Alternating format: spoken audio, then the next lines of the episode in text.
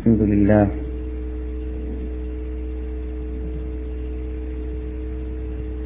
نحمده ونستعينه ونؤمن به ونتوكل عليه. ونعوذ بالله من شرور أنفسنا ومن سيئات أعمالنا. من يهد الله فلا مضل له ومن يضلل فلا هادي له. وأشهد أن لا إله إلا الله وحده لا شريك له. وأشهد أن محمدا عبده ورسوله. أرسله بالهدى ودين الحق ليظهره على الدين كله ولو كره المشركون. أما بعد فإن أحسن الحديث كتاب الله وخير الهدي هدي محمد صلى الله عليه وسلم وشر الأمور محدثاتها وكل محدثة بدعة وكل بدعة ضلالة وكل ضلالة في النار. اللهم صل على محمد وعلى آل محمد كما صليت على إبراهيم وعلى آل إبراهيم إنك حميد مجيد.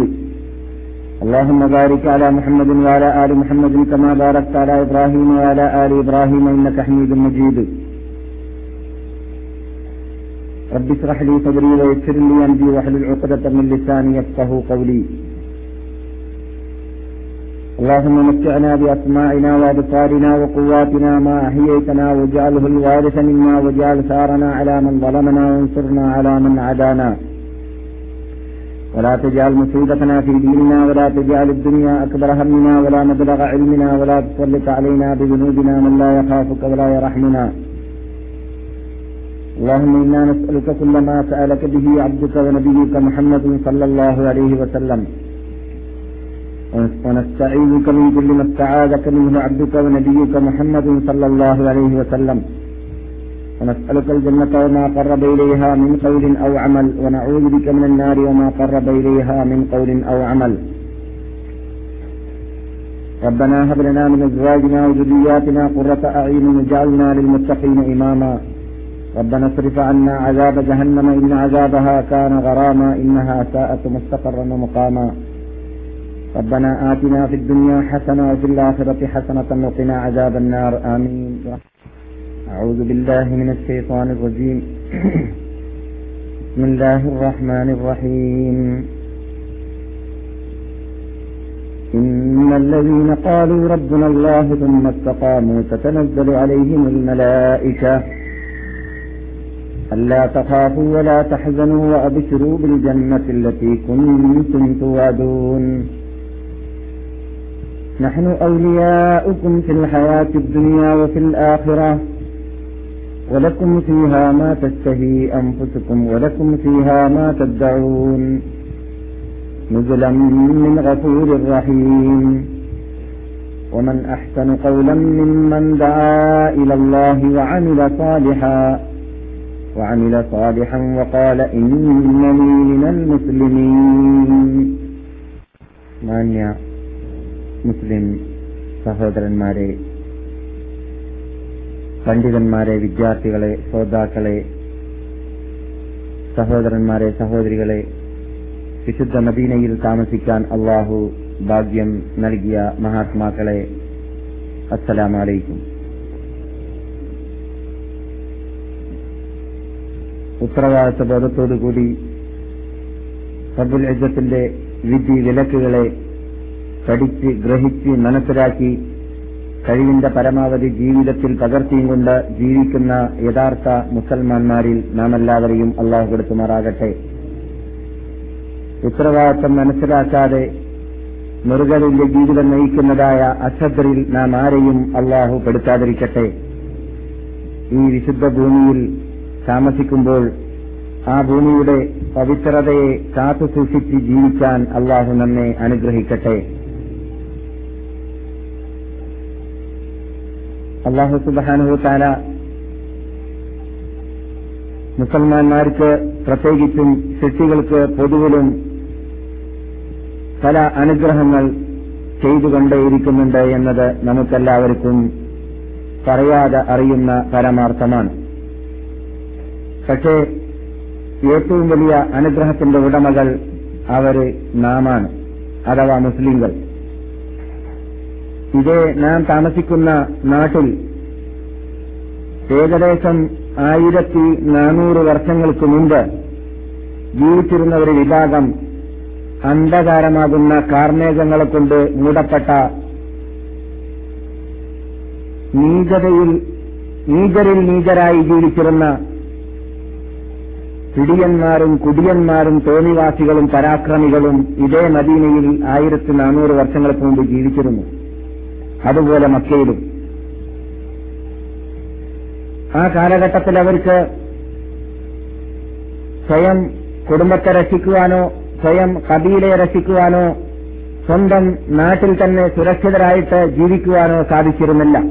നാം ഇപ്പോൾ ജീവിക്കുന്ന ഈ മദീനയിൽ വിദേശികളായ ജൂതന്മാരുടെ പരാക്രമം കാരണത്താൽ മദീനവാസികളായ സ്വദേശികളായ അറബികൾ എന്നും പേടിക്കുടലന്മാരായി ജീവിക്കാറായിരുന്നു പതിവ് അവിടെ നിന്നെല്ലാം അള്ളാഹു സുബാനുവത്താര അത്ഭുതകരമാം വിധം ആട്ടിടിയന്മാരാണെന്ന് ജനങ്ങൾ വിശേഷിപ്പിച്ചിരുന്നതായ ആ വിഭാഗത്തെ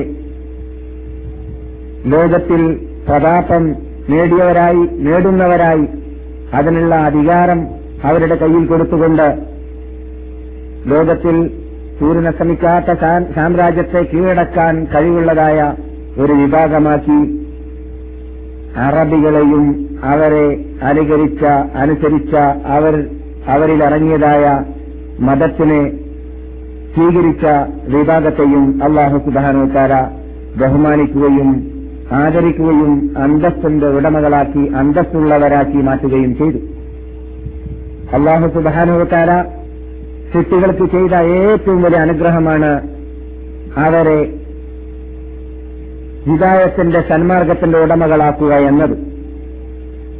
ആർക്കും അവരവരുടെ സ്വന്തം കഴിവുകൊണ്ടോ കൽപ്പുകൊണ്ടോ സാമർഥ്യം കൊണ്ടോ സാമ്പത്തിക ശേഷി കൊണ്ടോ പ്രയത്നം കൊണ്ടോ വിജ്ഞാനം കൊണ്ടോ പരിശ്രമം കൊണ്ടോ കിട്ടാൻ സാധിക്കുന്ന കിട്ടുന്ന ഒന്നല്ല ഹിതായത്ത് അങ്ങനെയാണെങ്കിൽ അന്നുള്ള കാലഘട്ടത്തിൽ ഇവിടെ താമസിച്ചവരിൽ ഏറ്റവും കഴിവുള്ളവരും കൽപ്പുള്ളവരും കുറൈശികളിൽ ചെങ്കേമന്മാരായി അറിയപ്പെട്ടിരുന്നതായ അബൂജഹൽ എന്ന് നാം വിശേഷിപ്പിക്കുന്നതായ അമ്രുബിന് ഹിഷാമിനെ പോലത്തതായ ആൾക്കാരായിരുന്നു. അവർ നാട്ടു നേതാക്കളായിരുന്നു അവർ എല്ലാ നിലക്കും പ്രഗത്ഭരായിരുന്നു. അതേസമയത്ത് അവർക്കതൊന്നും ഉപകരിച്ചില്ല. മറിച്ച് കഴിഞ്ഞ നാം വിടവാങ്ങിയതായ വിശുദ്ധ റമലാൻ നമ്മെ പഠിപ്പിച്ച പാഠമാകുന്ന ഒരു ലൈലത്തുൽ കതിറിൽ ഇറങ്ങിയതായ ഗ്രന്ഥത്തിന്റെ പിന്നിൽ അണിനിറന്നവർക്ക് മാത്രമേ വിജയിക്കാൻ സാധിച്ചിട്ടുള്ളൂ ആ ലൈലത്തിൽ ഖദർ കണ്ടെത്താൻ അഥവാ ലൈലത്തിൽ ഖദർ ഇറങ്ങിയതായ ഖുർആൻ കണ്ടെത്താൻ ക്യാമത്ത് നാൾ വരെ ആരെല്ലാം പരിശ്രമിക്കുന്നുവോ അവർക്ക് മാത്രമേ റമദാൻ കൊണ്ട് പ്രയോജനമുള്ളൂ നമസ്കാരം കൊണ്ട് പ്രയോജനമുള്ളൂ അവരുടെ പ്രയത്നം കൊണ്ട് പ്രയോജനമുള്ളൂ. അവർക്ക് മാത്രമേ ആ ലൈലത്തുൽ ഖദർ രാത്രി ഇറങ്ങിയതായ ഖുർആാനിന്റെ ഉടമകൾ പരലോകത്തിൽ സ്വർഗലോലുപരായിട്ട് ജീവിക്കുന്ന വേളയിൽ അവരോടുകൂടി ജീവിക്കാൻ സാധിക്കുകയുമുള്ളൂ. അതായിരുന്നു വിശുദ്ധ ഫുർഖാൻ അലീമിലൂടെ വിശുദ്ധ റമലാനിലൂടെ നാം പഠിച്ചതും ലോകത്തെ അള്ളാഹു പഠിപ്പിച്ചതും. ഖേദകരമെന്ന് പറയട്ടെ അടുത്ത മുൻ പ്രാസംഗിൽ നിന്നിട്ട് അബൂബക്കർ മൗലവി സാഹിബിൽ നിന്നിട്ട് നിങ്ങൾ കേട്ടതുപോലെ അറിഞ്ഞിട്ടോ അറിയാതെയോ മുസ്ലിങ്ങൾ ഈ വിശുദ്ധ പ്രസ്ഥാനത്തിന്റെ മൂലാധാരത്തോടും അതുപോലെ തന്നെ ആ വിശുദ്ധ പ്രസ്ഥാനത്തിന്റെ ആ പഞ്ചസ്തംഭങ്ങളായ മെയിൻ തത്വങ്ങളോടും വെറുത്തവരായിട്ട് പ്രവർത്തനം കുറിക്കുന്നതനുസരിച്ചിട്ട് വെറുത്തവരായിട്ട് ജീവിക്കും പോലെ ഇരിക്കുന്നു റമലാൻ അല്ലാത്തതായ മാസങ്ങളിൽ. നമുക്ക് അനുഭവത്തിൽ കാണാൻ സാധിക്കുന്നു. ഞാൻ മലയാളികളോട് സംസാരിക്കുന്നത് കൊണ്ട് മലയാളികളോട് പ്രത്യേകം അവരുടെ ശ്രദ്ധയിൽപ്പെടുത്തുമെന്ന് മാത്രമാണ്. എല്ലാവർക്കും ബാധകമായ വീഴ്ച എല്ലാവരിലും അനുഭവിക്കാറുള്ള സംഭവിക്കാറുള്ള വീഴ്ചയാണ്. മസ്ജിദ് നബിയുടെ അകത്ത് നമുക്ക് സുബഹ നമസ്കാരത്തിന് ചെന്നാൽ ഇപ്പോൾ പഴയതുപോലെ തന്നെ ചൂട്ട് കത്തിച്ചാൽ മലയാളിയെ കാണാൻ സാധിക്കുകയില്ല. വളരെ ദുർലഭമാണ്. അതേസമയത്ത് റമദാൻ മാസത്തിൽ ധാരാളം ഉണ്ടായിരുന്നു. നിങ്ങളൊരു പക്ഷേ പറഞ്ഞേക്കാം വിദേശത്തിൽ നിന്നിട്ട് ഉമ്രയ്ക്ക് വേണ്ടി വന്നവരെയാണ് നിങ്ങൾ കണ്ടത്. അല്ല മദീനയിൽ തന്നെ സ്ഥിരം താമസിച്ചതായ മസ്ജിദ് നബവിയിൽ പോയിട്ട് നമസ്കരിക്കാൻ ചാൻസുള്ളവരായ ധാരാളം നമ്മുടെ മലയാളി സുഹൃത്തുക്കൾ മറ്റുള്ളവരെ കുറിച്ച് നമുക്കവിടെ വെക്കാം. മലയാളികളെ മലയാളികളെ കുറിച്ച് നമുക്ക് ചർച്ച ചെയ്യാം. മലയാളി സുഹൃത്തുക്കൾ തന്നെ ധാരാളം നാം മസ്ജിദ് നബിയിൽ അഞ്ചത്ത നമസ്കാരത്തിൽ പൊതുവിലും സുബഹ നമസ്കാരത്തിൽ പ്രത്യേകിച്ചും കണ്ടവരുണ്ട്. അവരിൽ നിന്നിട്ട് മസ്ജിദ് നബിയിൽ ചെല്ലാൻ ചാൻസ് ഉള്ളവർ തന്നെ ഇപ്പോൾ കാണാറില്ല. എന്ത് സംഭവിച്ചു എന്ന് ചോദിച്ചാൽ എന്ത് കമലാനല്ലാത്ത മാസത്തിൽ ഉള്ള രക്ഷിതാവും റമദാനിലുള്ള രക്ഷിതാവും വ്യത്യാസമുണ്ട് എന്ന് തോന്നിയതുപോലെ അള്ളാഹു കാത്തുരക്ഷിക്കട്ടെ. റമദാനിൽ ഏതൊരു രക്ഷിതാവിനെ ഭയപ്പെട്ടുകൊണ്ട് നാം നമസ്കരിച്ച് നാം ഖുർആൻ പാരായണം ചെയ്തു നാം പ്രയത്നം ധാരാളം അള്ളാഹുന്റെ സാമീപ്യം നേടാൻ വേണ്ടി പ്രയത്നങ്ങൾ നമ്മളിൽ ഉണ്ടായി. അതേ രക്ഷിതാവ് ജീവിച്ചുകൊണ്ടേയിരിക്കുന്നുണ്ട്. അവന്റെ പേരാണ് അൽ സീനത്തും വലാനവും അവന് ഉറക്കമോ തൂക്കറക്കമോ ഒന്നും തന്നെ ഇല്ല. ജീവിച്ചുകൊണ്ടേയിരിക്കുന്നുണ്ട്. നമ്മുടെ കാര്യങ്ങളെയെല്ലാം അവൻ തന്നെ ആ റമദാനിൽ ശ്രദ്ധിച്ചതുപോലെ തന്നെ അവന്റെ റാഡാർ നമ്മെ വീക്ഷിച്ചതുപോലെ തന്നെ അവന്റെ കമ്പ്യൂട്ടർ നമ്മെ വീക്ഷിച്ചതുപോലെ തന്നെ അവന്റെ സിയടിമാര് നമ്മുടെ കൂടെ നടന്നതുപോലെ തന്നെ ഇപ്പോഴും അത് പ്രവർത്തിച്ചുകൊണ്ടേയിരിക്കുന്നുണ്ട് എന്ന് നാം സാധാരണ പറയാറുള്ളതാണ്. പ്രത്യേകിച്ച് റമലാനിൽ ഒരു പക്ഷേ നാം കൂടുതൽ ശ്രദ്ധിക്കാതെ തന്നെ ഓട്ടോമാറ്റിക്കായിട്ട് പള്ളിയിലേക്ക് പലരും ആ ഒഴുക്കൻ ശൈലി എത്തിപ്പോകാറുണ്ടായിരുന്നു. ഇപ്പോൾ അങ്ങനെയല്ല. ഒഴുക്കൻ ശൈലി ഇല്ല. ഒഴുക്കിലൂടെ എത്താൻ പറ്റുകയില്ല. എന്തുകൊണ്ട്? നമ്മെ പള്ളിയിലേക്ക് നാം എത്തരുത്. നോമ്പ് നാം പിടിക്കരുത്. നാം സൽക്കർമ്മം ചെയ്യരുത് എന്ന പ്രയത്നം നടത്തിയിരുന്നതായ പിശാചികൾ റമളാനിൽ ഉണ്ടായിരുന്നില്ല. അവർ അറസ്റ്റിലായിരുന്നു. ഇപ്പോൾ അവർ പുറത്താണ്. അറസ്റ്റിലല്ല. ഇപ്പോൾ അവരുടെ പ്രവർത്തനം മുമ്പത്തേക്കാളും ശക്തിയിൽ പ്രവർത്തിച്ചുകൊണ്ടേയിരിക്കുന്നുണ്ട്.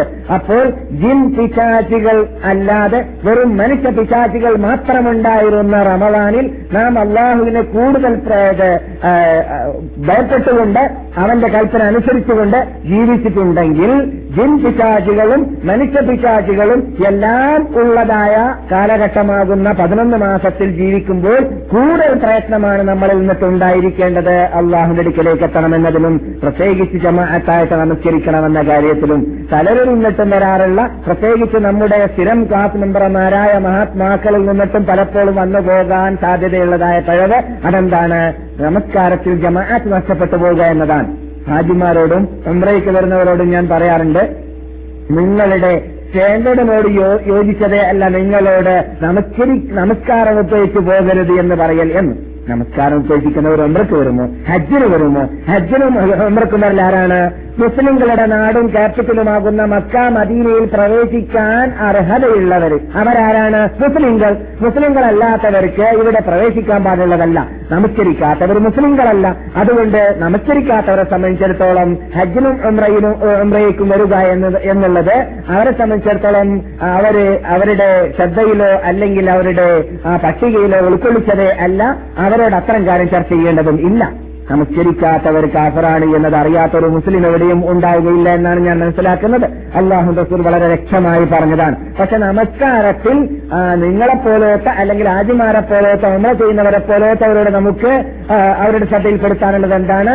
നമസ്കാരം ജമാഅത്തായിട്ടല്ലാതെ മക്ക കണ്ട മദീന കണ്ടവർ ഈ ജീവിച്ചു പോകരുത് എന്നാണ്. എന്തുകൊണ്ട്? മക്ക മദീന രണ്ട് പട്ടണം ലോകത്തിന് പഠിപ്പിച്ച ആദ്യത്തെ പാഠം സൗഹീദാണെങ്കിൽ വിശ്വാസപരമായ കാര്യമാണെങ്കിൽ അത് തറബാദിയും കൊണ്ടാണ് നാം എന്തും കെട്ടിപ്പടുത്താൻ ആരംഭിക്കേണ്ടത് എന്നത് ലോകത്തിന് പഠിപ്പിക്കുന്നുണ്ടെങ്കിൽ അത് ലോകം പഠിച്ചിട്ട് ദുറ്റാക്കിയ കാലഘട്ടത്തിൽ അവർക്ക് എല്ലാം നേടിയെടുക്കുവാൻ ഇസ്ലാമിക ഭരണകൂടം സ്ഥാപിക്കാൻ അവരുടെ നാട്ടിലെല്ലാം വേണ്ടതുപോലെ അന്തസ്സുള്ള അഭിമാനമുള്ള ജീവിതം നയിക്കാൻ അവർക്ക് സാധിച്ചിട്ടുണ്ട് എന്ന പാഠം മക്ക മദീന പഠിപ്പിക്കുന്ന ആദ്യത്തെ പാഠമാണെങ്കിൽ രണ്ടാമത്തെ മെയിൻ പാഠം എന്താണ്? മക്കയിൽ സ്ഥാപിക്കപ്പെട്ടതായ വിശുദ്ധ കാബാ ദേവാലയത്തെ ലക്ഷ്യം വെച്ചുകൊണ്ട് അല്ലെങ്കിൽ മുന്നിട്ടുകൊണ്ട് അതിന്റെ ഉടമയായ അതിന്റെ ഉടമയായ റബ്ബുൽ ഇസ്സത്തിനെ ലക്ഷ്യം വെച്ചുകൊണ്ട് നിങ്ങൾ നമസ്കരിച്ചിട്ടേ ജീവിക്കാവൂ. അല്ലാത്ത പക്ഷം നിങ്ങൾക്ക് മൂമിനായിട്ട് മരിക്കാൻ സാധിക്കുന്നതല്ല. നിങ്ങൾക്ക് ജാബയുടെ ഉടമകളാണെന്ന് അവകാശപ്പെടാൻ സാധിക്കുന്നതല്ല.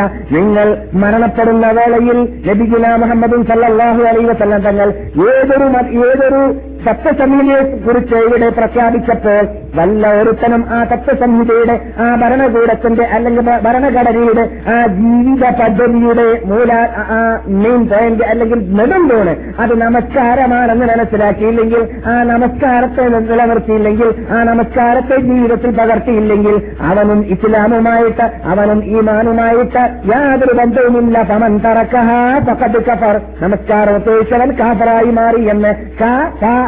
എന്ന് ദജ്ജാലിന്റെ തലയിൽ എഴുതി വെക്കുന്ന വേടാണ് അവനെ കുറിച്ച് അള്ളാഹു റസൂൽ പറഞ്ഞത്. ദജ്ജാലിന്റെ തലപ്പത്ത് മീതെ അവന്റെ നെറ്റി നെറ്റിയിലുള്ളതായ വേടെന്ന് സഹീ മുസ്ലിമിൽ പ്രത്യേകിച്ച് റസൂല്ലാസങ്ങൾ നിങ്ങൾക്ക് വായിക്കാൻ അറിയാതെ വന്നു പോവുകയില്ല. ദജ്ജാലിനെ കാണുന്നവർക്കെല്ലാം എഴുത്തും വായനയും പഠിക്കാതെ സ്കൂളിൽ കടക്കാത്തവർക്ക് വരെ വായിക്കാൻ അറിയുമെന്നാണ്.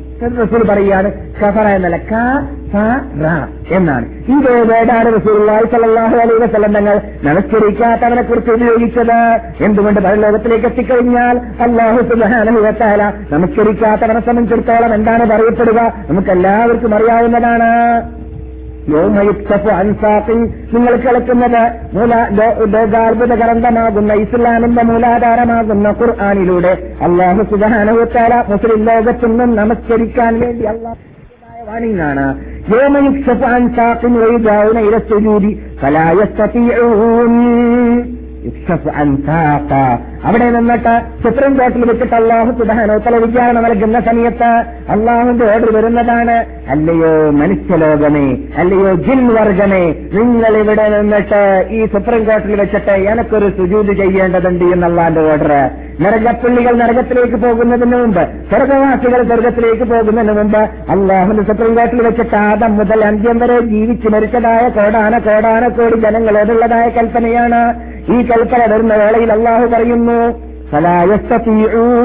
ബഹുഭൂരിഭാഗവും ആ സുജൂത് അവിടെ അവിടെ നിർവഹിക്കാൻ സാധിക്കുന്നവരല്ല. ബഹുഭൂരിഭാഗത്തിന്റെ മുതുവളയി വളയുന്നതല്ല.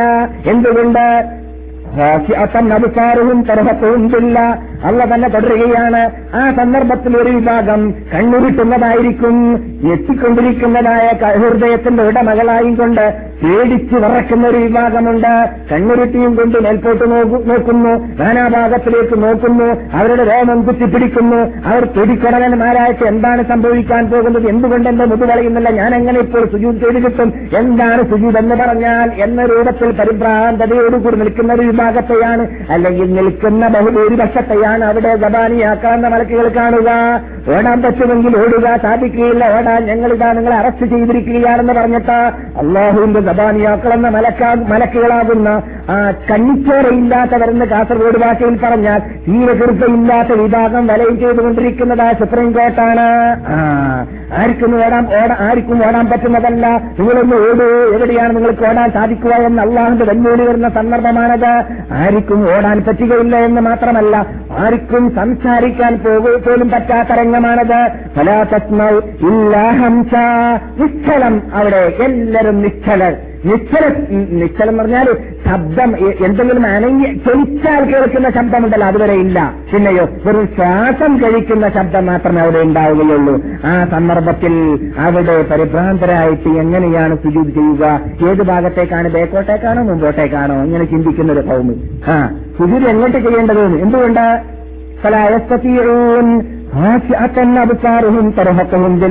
അള്ള കാരണം പറയുകയാണ് അവർക്ക് എങ്ങട്ടാണ് സുജൂത് ചെയ്യേണ്ടതെന്ന് എന്തുകൊണ്ട് അവിടെ നിന്ന് അറിയുന്നില്ല?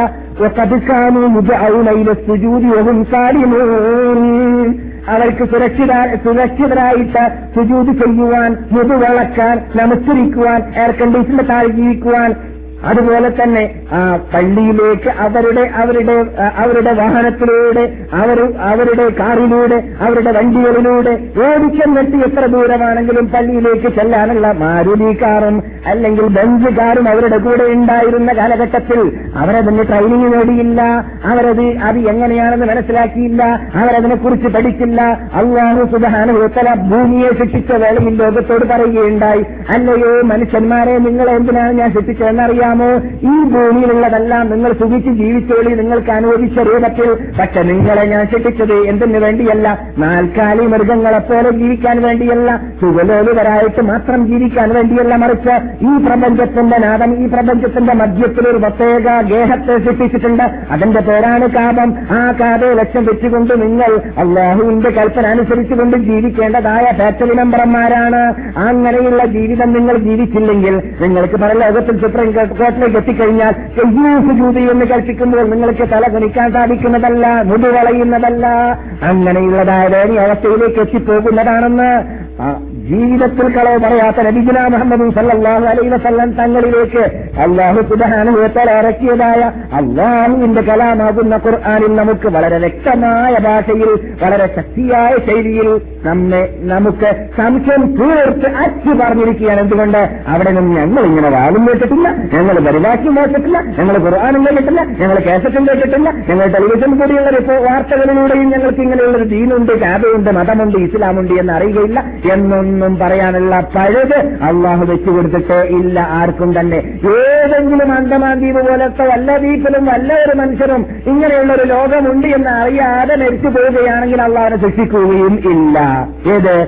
കാബയുണ്ടെന്ന് അറിയാത്ത. മുഹമ്മദ് എന്ന പേരിൽ ഒരു വ്യക്തി മക്കയിൽ ഭൂജാതനായിട്ടുണ്ട്. അദ്ദേഹം ദൂതനാണെന്ന് പ്രഖ്യാപിച്ചിട്ടുണ്ട് ആയിരത്തി നാനൂറ് വർഷങ്ങൾക്ക് മുമ്പ്. അദ്ദേഹം ലോകാത്ഭുത ഗ്രന്ഥമായ ഈ അപ്പോള യുഗത്തിലോ അല്ലെങ്കിൽ കമ്പ്യൂട്ടർ യുഗത്തിലോ അല്ലെങ്കിൽ America Russia China Britain Japan German അല്ല പാശ്ചാത്യ ആരുമാവട്ടെ ഏത് ആധുനിക ലോകത്തിൽ ജീവിക്കുന്ന ഏത് വിഭാഗം പരിശ്രമിച്ചാലും പരിശ്രമിച്ചിട്ടും കൊണ്ടുവരാൻ സാധിക്കാത്തതായ ഒരു ഗ്രന്ഥം ലോകത്ത് ഇറങ്ങിയിട്ടുണ്ട് പോലെ അതിന്റെ പേരാണ് പോലെ ഖുർആൻ എന്ന വാർത്ത അറിയാതെ വല്ലവരും ഉണ്ടെങ്കിൽ മരിച്ചു പോകുന്നുണ്ടെങ്കിൽ അവരോടല്ല ചോദിക്കൂല പരലോകത്തിൽ പിന്നെ അവിടെ നിന്ന് സ്പെഷ്യൽ പരി- പരിശോധന ഒരു ഒരു സ്പെഷ്യലായിട്ട് അവനൊരു ഒരു കോഴ്സ് അവിടെ നിന്ന് നൽകുമെന്നാണ്. എന്നിട്ട് അതിലൂടെ അള്ളാഹു സുബാനത്തെ ട്രെയിനിങ് നൽകുമെന്നാണ്. ട്രെയിനിങ് നൽകുമെന്നാണ്. അല്ലെങ്കിൽ ചോദ്യോത്തരങ്ങൾ നൽകുമെന്നാണ് ഹദീസിൽ കാണുന്നത്. അതിലും പരാജയപ്പെട്ടാലേ അള്ളാഹു ശിക്ഷിക്കുകയുള്ളൂ എന്നാണ് പറയപ്പെടുന്നത്. എന്നല്ലാതെ സൂര്യപ്രകാശം പോലോത്ത അതിനേക്കാളും നല്ല പ്രകാശം എന്തുകൊണ്ട് സൂര്യപ്രകാശം കരിച്ചു കളയുന്നതാണ്. ഇസ്ലാമാകുന്ന ഈ മതമാകുന്ന പ്രകാശം കരിക്കുകയില്ലാതെ പ്രകാശമാക്കുന്നതും ജനങ്ങൾക്ക് പ്രകാശമായി വന്നതും ജനങ്ങൾക്ക് നന്മയായിട്ട് വന്നതും ആണ്. അപ്പോൾ ഞാൻ മനസ്സിലാവാൻ വേണ്ടി പറയുന്നതാണ് ആർക്കും ഏതു നിലക്കും വളച്ചൊടിക്കാൻ പറ്റാത്ത രൂപത്തിലും ചേടി അന്വേഷിക്കേണ്ടി വരേണ്ട വരേണ്ടതില്ലാത്ത രൂപത്തിലും പ്രകടമായി കാണുന്നതായി ഈ മതത്തെക്കുറിച്ച് റസൂൽ പറയാറുള്ളത് പോലെ നാം കേൾക്കാറുള്ളത് പോലെ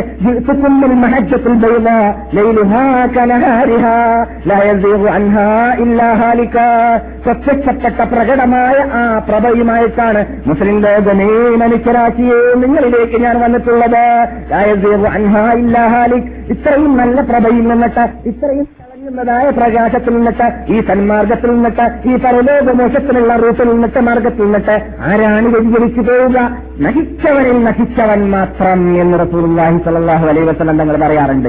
അങ്ങനെയുള്ള നശിച്ചവരെ സംബന്ധിച്ചാണ് പരലോകത്തിലേക്ക് എത്തുമ്പോൾ അല്ലാതെ പറയുന്നതാണ് സെജറോ സുജൂതി എന്ന്. ചെയ്യാൻ പറ്റുകയില്ല എന്തുകൊണ്ട്? ട്രെയിനിങ് നേടാത്തത് കൊണ്ട്. അള്ളാഹു പറയുന്നു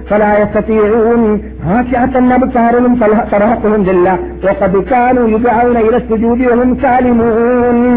അവർ സുരക്ഷിതരായിട്ട് സുജൂത് ചെയ്യാനുള്ള എല്ലാ മാർഗങ്ങളും ഉണ്ടായിരുന്ന ആരോഗ്യമുണ്ടായിരുന്ന ടൈമുണ്ടായിരുന്ന ഉണ്ടായിരുന്ന സന്ദർഭമുണ്ടായിരുന്ന വേളയിൽ അവർ സുജൂദിന് ട്രെയിനിങ് നേടാത്തത് കൊണ്ടാണ് യഥാർത്ഥത്തിൽ ഇന്ന് സുജൂദ് ചെയ്യാൻ പറ്റാത്തത്. അപ്പോഴാണ് അള്ളാഹു സുബാനകുത്താല ജബാനിയാക്കളെന്ന അവന്റെ പട്ടാളത്തോട് ഓർഡർ നൽകുന്നത്. "ഹുദൂഹു, പിടിക്കടോ അവനെ. ചങ്ങലയിൽ ബന്ധനസ്ഥനാക്കടോ. സുമ്മൽ ജഹീമ തല്ലു എന്നിട്ട് ജഹന്നമെന്ന ഹാലിക്കത്ത് നരകത്തിലേക്ക് അവനെ കത്ത നായെ വിളിച്ചു കൊണ്ടുപോകുന്നത് പോലെ വിളിച്ചു കൊണ്ടുപോകൂ എന്ന ഓർഡർ ആയിരിക്കും അവിടെ നിന്ന് പുറപ്പെടുവിക്കപ്പെടുക. അവിടെ രക്ഷയില്ലാത്ത രംഗമാണ്. പാപ്പയില്ല മകനില്ല കുട്ടികളില്ല വ- ഭർത്താവില്ല ഭർത്ത- ഭാര്യയില്ല ആരും തന്നെ സഹായിക്കാൻ വരുന്നതല്ല യോമയഫിറു മിൻ അഹീഹി ഉമ്മിഹി യോമയഫിറുൽ മർഉ മനുഷ്യൻ ഓടുന്നതാണ് മിൻ അഹീഹി വ ഉമ്മിഹി വ അബീഹി വ സാഹിബത്തിഹി വ ബനീഹി ലികുല്ലി ഇംറിഇൻ മിൻഹും യൗമഇദിൻ ശൗനുൻ യുഗ്നീഹി അവന്റെ സ്വന്തം വാപ്പയിൽ നിന്നിട്ട് ജ്യേഷ്ഠനിൽ നിന്നിട്ട് അനുജൻ അനുജൻ നിന്നിട്ട് നാം ആറ്റിപ്പോറ്റി തീറ്റി വളർത്തുന്നതായ നമ്മുടെ കുഞ്ഞോമന പൈതൽ സ്വർഗപ്പിള്ളിയാണെങ്കിൽ അവൻ സ്വർഗത്തിലേക്ക് പോകുന്ന വേളയിൽ പുറത്ത് നമസ്കാരം കുറവ് കാരണത്താൽ വാപ്പയോ ഉമ്മയോ നരകത്തിലേക്ക് പോകുന്നതായ ദയനീയ അവസ്ഥയാണ് ഉണ്ടാകുന്നതെങ്കിൽ മകനെ വിളിച്ചിട്ട് മകനെ നിന്റെ കൂടെ ആയിരക്കണക്കിൽ റക്കാത്ത് നമസ്കാരമില്ലേ? പുറത്ത് നമസ്കാരം എനിക്ക് തന്നേക്കൂ അള്ളാനോട് പറഞ്ഞേക്കൂ എന്ന് പറഞ്ഞാൽ അല്ല പറയുന്നു ഇല്ല മകൻ വാപ്പയിൽ നിന്നിട്ടും വാപ്പ മകനിൽ നിന്നിട്ടും ഭാര്യ ഭർത്താവിൽ നിന്നിട്ടും ഭർത്താവ് ഭാര്യയിൽ നിന്നിട്ടും പരസ്പരം പരസ്പരം അങ്ങും ഇങ്ങും ഓടുന്നതായ രംഗമാണത്.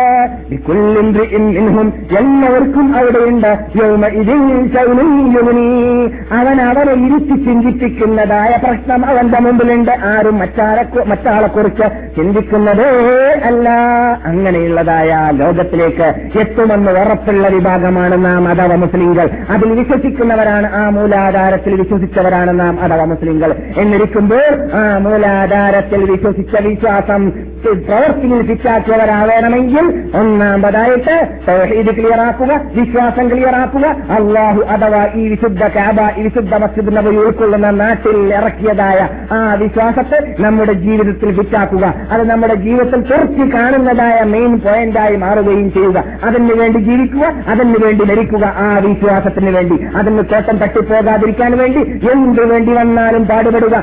ശരീരത്തെ അഹൂതി ചെയ്യേണ്ടി വന്നാൽ ശരീരത്തെ വെളിയിറക്കി സമർപ്പിക്കേണ്ടി വന്നാൽ അതിനും തയ്യാറാവുക. ആ വിശ്വാസത്തിന് വേണ്ടി അതാണ് തൗഹീദ്. അഥവാ അള്ളാഹു സുബാനോ താലയിലേക്ക് അള്ളാഹു സുബാനോ താലയാകുന്ന സിംഹാസനത്തിന്റെ ഉടമയായ ഇസത്തിന് മാത്രമേ ഞാൻ ആരാധിക്കുകയുള്ളൂ. എന്റെ പ്രാർത്ഥനകൾ സമർപ്പിക്കുകയുള്ളൂ. ഞാൻ അവരോട് മാത്രമേ കേണപേക്ഷിക്കുകയുള്ളൂ. അവന് മാത്രമേ നേർച്ചാക്കുകയുള്ളൂ അവന് മാത്രമേ ഞാൻ അറ- അറക്കുകയുള്ളൂ ജീവിക്കുകയുള്ളൂ മരിക്കുകയുള്ളൂ ഹൃദയത്തിന്റെ അകത്തിന്റെ അകത്തിൽ നിന്നിട്ട് അവനെ മാത്രമേ ഭയപ്പെടുകയുള്ളൂ. ഹൃദയത്തിന്റെ അകത്തിന്റെ അകത്തിൽ നിന്നിട്ട് അവനെ മാത്രമേ സ്നേഹിക്കുകയുള്ളൂ എന്ന വിശ്വാസം ആദ്യമായി കെട്ടിപ്പടുത്തുക അതിനുശേഷം പിന്നെ ഈ കാബയെ ഏതൊരു ലക്ഷ്യത്തിന് വേണ്ടിയാണ് സ്ഥാപിക്കപ്പെട്ടത്? അള്ളാഹു സുബാനോ താര ഇബ്രാഹിം നബി അലൈഹി ഇസ്ലാമിനോട് പറഞ്ഞതും ഇബ്രാഹിം നബി അലൈഹി ഇസ്ലാം കാബയെ സ്ഥാപിക്കാൻ വേണ്ടി വന്നതായ വേളയിൽ മഹാനായ ഇസ്മായിൽ നബി അലൈഹി ഇസ്ലാമാകുന്ന പുണ്യോമന പൈതലിനെ കാബത്തിന്റെ പരിസരത്തിൽ അതിന്റെ മുമ്പിൽ വിട്ടു കഴിച്ചുകൊണ്ട് അള്ളാഹിന്റെ ഓർഡർ അനുസരിച്ചിട്ട് ഹാജർ അലൈഹി ഇസ്ലാമാകുന്ന ഇബ്രാഹിം നബിയുടെ ഭാര്യയും ഇസ്മായിൽ നബി അലൈഹി ഇസ്ലാമാകുന്ന ഇബ്രാഹിം നബി അലൈഹി ഇസ്ലാമിന്റെ കുട്ടിയെയും കുഞ്ഞോമന പൈതൽ മുല വിളിക്കുന്നതായ കുട്ടിയെ ഉപയോഗിച്ചുകൊണ്ട് പോയതായ വേളയിൽ എന്താ പറഞ്ഞത്? ഈ കുട്ടിയെ ഞാൻ ഉപയോഗിച്ചു പോകുന്നത് കൊണ്ട് നമുക്ക് പലർക്കും പരിചയമുള്ള പാഠമുള്ള കാര്യമാണെങ്കിലും നമസ്കാരത്തിന്റെ പ്രാധാന്യം മനസ്സിലാക്കാൻ വേണ്ടി ഇത് വളരെ അനിവാര്യമാണ്. എന്തിനാണ് അവിടെ കാപം? എന്തിനാണ് ലോകത്തുള്ളതായ പൊന്നാണിയിലുള്ള പള്ളി കലിക്കറ്റിലുള്ള പള്ളി തിരുവനന്തപുരത്തുള്ള പള്ളി മംഗലാപുരത്തുള്ള പള്ളി കാസർഗോട്ടുള്ള പള്ളി എല്ലാം കാപത്തിലേക്ക് പോകാം എന്താണ് ഇതിന്റെ പിന്നിലുള്ളത്?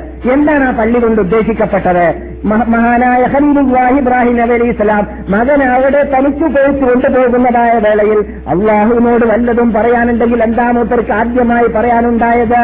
എന്റെ കുഞ്ഞോമന പൈതന് വെള്ളമില്ല അല്ലെങ്കിൽ ഭക്ഷണമില്ല. ആ പ്രശ്നം നീ പരിഹരിക്കണം എന്നതല്ല ആദ്യം പറഞ്ഞത്. പിന്നെയോ റബ്ബനാരക്ഷിതാവ് എന്തിനാണ് ഈ വിശുദ്ധ കാബയുടെ പരിസരത്തിൽ ഞാൻ എന്റെ കുഞ്ഞോമന പൈതലിനെ ഉപയോഗിച്ചു പോകുന്നതെന്ന് അറിയാമോ? നിന്റെ കൽപ്പന അനുസരിച്ചിട്ടുള്ളതായി എന്തിനാണ് എന്റെ മക്കളും മക്കളെ മക്കളും സന്ത- സന്തതികളും ക്യാമത്ത നാൾ വരെ ഈ കഥയുടെ മുമ്പിൽ നിന്നുകൊണ്ട് നമുക്കിരിക്കുന്നവരാവണമെന്ന തീരുമാനം എന്ന നിന്റെ തീരുമാനം പിറ്റാക്കാൻ വേണ്ടിയാണ് രക്ഷിതാവേ. അപ്പോൾ ആദ്യത്തെ പോയിന്റ് അതെന്തായിരുന്നു? കാബയുടെ മുൻപിൽ നിന്നുകൊണ്ട് ആ കാബയുടെ നാഥനാകുന്ന റബ്ബുൽ ഇസ്സത്ത് നമസ്കരിക്കുന്നവരോട് ഉണ്ടാവണം എന്നതാണ്. നമ്മുടെ മെയിൻ പോയിന്റും അത് തന്നെയായിരിക്കണം ജീവിതത്തിൽ. ഇത് ഉണ്ടാക്കുന്നെങ്കിൽ ഉണ്ടാക്കിക്കോളി. ഫോറയിലേക്ക് വന്നോളി ട്രെയിനിൽ പറഞ്ഞു പറഞ്ഞോളി എത്ര തോട്ടം വേണമെങ്കിലും വാങ്ങിക്കോളി. റബ്ബറാവട്ടെ ഏത് തോട്ടമാവട്ടെ ഹലാലായതെല്ലാം വാങ്ങിക്കോളി. ഇസ്ലാം അതൊന്നും വിരോധിക്കുന്നില്ല. അതേ സമയത്ത് നമ്മുടെ പ്രശ്നം മെയിൻ പ്രശ്നം മെയിൻ ജീവിത ലക്ഷ്യം അതല്ലേ അല്ല? അതിനുവേണ്ടി അല്ലേ അല്ല പ്രപഞ്ചത്തെയോ അതിലുള്ള സർവചരാചരങ്ങളെയോ റബ്ബുൽ ഇസ്സത്ത് സൃഷ്ടിച്ചിട്ടുള്ളത് എന്തുകൊണ്ട്? അള്ളാഹുന്റെ റസൂൽ അവസരത്തിൽ കാബയെ തവാഫ് ചെയ്തുകൊണ്ടിരിക്കുന്ന വേളയിൽ പറയുകയുണ്ടായി. അല്ലയോ കാബയെ ഈ ഭൂമിയിൽ മുന്നിൽ ജീവിക്കുന്ന നിന്നേക്കാളും ശ്രേഷ്ഠതയുള്ളത് ഒന്നും തന്നെ ഇല്ല എന്ന് ഞാൻ പറഞ്ഞിരുന്നേനെ. പക്ഷേ കാബമല്ല അള്ളാനൊരിക്കൽ ശ്രേഷ്ഠതയുള്ളത് മദീനയല്ല മക്കയല്ല ഭൂമിയുള്ള ഒന്നും തന്നെയല്ല. പിന്നെ ആ കാബയെ ബഹുമാനിച്ച് ആദരിച്ചുകൊണ്ട് അള്ളാഹുന്റെ മുമ്പിൽ സുജൂതി ചെയ്യാൻ വേണ്ടി ഒരുങ്ങുന്ന മോനിലാണ് ഏറ്റവും പ്രാധാന്യം അള്ളാഹുന്റെ അടുക്കൽ. എന്തുകൊണ്ട്? ഈ മുന്നിൽ ജീവിക്കുന്നു കാബ നശ- നശിക്കപ്പെടുന്നു മസ്ജിദ് നബി നശിക്കപ്പെടുന്നു ഇവിടെയുള്ളതെല്ലാം നശിക്കപ്പെടുകയും ചെയ്യുന്നു. കാബയുള്ള സ്വർഗത്തിൽ കിടക്കുന്നത് മസ്ജിദ് നബിയുള്ള സ്വർഗത്തിൽ കിടക്കുന്നത് കാബയുടെ മുമ്പിൽ നിന്നുകൊണ്ട് നമസ്കരിച്ച മുസ്ലിമിന് വേണ്ടിയാണ് സ്വർഗം. അതുകൊണ്ട് മോനിന്നും മുസ്ലിമിനുമാണ് അള്ളാഹുവിന്റെ അടുക്കൽ ഏറ്റവും ശ്രേഷ്ഠതയുള്ളത്. ആ ശ്രേഷ്ഠതയുള്ളതായ മനസ്സിനായിട്ട് നാം മാറാൻ വേണ്ടി പരിശ്രമിക്കേണ്ടതാണ്. അതാണ് അടിമൊത്തം അംഗീകരിച്ചുകൊണ്ട് അള്ളാഹുവിന്റെ അടുക്കൽ തലവിളിച്ചുകൊണ്ട് അഞ്ച നമസ്കാരത്തിൽ ലോകത്തിൽ എവിടെയാണ് നാം ഉള്ളതെങ്കിലും അവിടെ നിന്നെല്ലാം മറക്കാതെ യാത്രയിലാണെങ്കിൽ യാത്ര രോഗത്തിലാണെങ്കിൽ രോഗം രോഗിയാണെങ്കിൽ പോലും ഇസ്ലാമിന്റെ നിയമം കേൾക്കണം സുഹൃത്തുക്കളെ. എന്നാലേ നമസ്കാരത്തിന് പ്രാധാന്യം നമുക്ക് മനസ്സിലാക്കാൻ സാധിക്കുകയുള്ളൂ. ഒരു മനുഷ്യൻ രോഗിയാണ്. ഓപ്പറേഷൻ തിയേറ്ററിലാണ് അല്ലെങ്കിൽ ഓപ്പറേഷൻ റൂമിലാണ് എങ്കിൽ ഡോക്ടർമാർ മുമ്പിൽ നിൽക്കുകയാണ്. അദ്ദേഹത്തിന് റൂഹുണ്ട് ആത്മാവുണ്ട്. അദ്ദേഹത്തിന് ഇഞ്ചക്ഷൻ കേട്ടിട്ടില്ല ബോധം കേട്ടിട്ട് കേട്ടിട്ടില്ല. ആ സമയത്ത് ടൈം നമസ്കാരത്തിനുള്ളതായെന്ന് കണ്ടാൽ ഒന്നുമില്ലെങ്കിലും നജത്താണ് അദ്ദേഹത്തിന്റെ കൂടെ ചോറയാണ് കൂടെയെങ്കിലും അഴുക്കാണ് കൂടെയെങ്കിലും ഇതിലേക്ക് മുന്നിട്ടിട്ടില്ലെങ്കിലും ഒന്നും തന്നെ വിരോധമില്ല. അദ്ദേഹത്തിന് ഇഞ്ചക്ഷൻ കയറ്റുന്നതിന് മുമ്പ് അഥവാ അദ്ദേഹം അബോധാവസ്ഥയിലേക്ക് പോകുന്നതിന് മുമ്പായിട്ട് ഏതാനും ഒരു നിമിഷമെങ്കിലും നമസ്കാരത്തിന് ടൈം ശേഷിക്കുന്നുണ്ടെന്ന് കണ്ടാൽ അദ്ദേഹത്തിന്റെ ഹൃദയം കൊണ്ടും അവയവം കൊണ്ടും കണ്ണുകൊണ്ടും അതേ കട്ടിലിന്റെ മീതെ ഇരുന്നു കൊണ്ട് നമസ്കരിച്ചാലേ അവന് രക്ഷയുള്ളൂ എന്നതാണ് ഇസ്ലാമിന്റെ കൽപ്പന.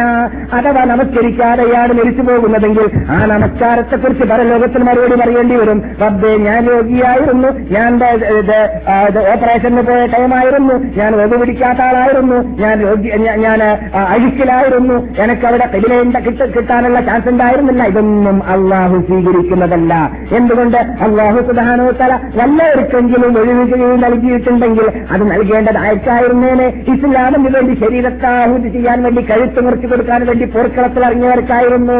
പോർക്കളത്തിൽ ഇറങ്ങിയതായ മഹാത്മാക്കളോട് അഥവാ ശഹീദാവാൻ പോകുന്ന മഹാത്മാക്കളോട് ശത്രുക്കളുടെ മിന്നിത്തിളങ്ങുന്ന വാളിന്റെ മുമ്പിൽ ധീരധീരം പോരാടി വീരമൃത്യു വഹിക്കാൻ വേണ്ടി പരിശ്രമിക്കുന്നതായ മഹാത്മാക്കളോട് അള്ളാഹു സുബാനോത്താര പറഞ്ഞതെന്താണ്? നിങ്ങൾക്ക് ശത്രുക്കളുടെ മുമ്പിൽ പോരാടുന്ന വേളയിൽ ബാങ്ക് വിളിക്കുന്ന ടൈമായി കഴിഞ്ഞാൽ നിങ്ങൾക്ക് നമസ്കരിക്കാൻ സാധിച്ചില്ലെങ്കിൽ നിങ്ങൾ നടന്നുകൊണ്ട് ഓടിയും കൊണ്ട് നമസ്കരിക്കുക.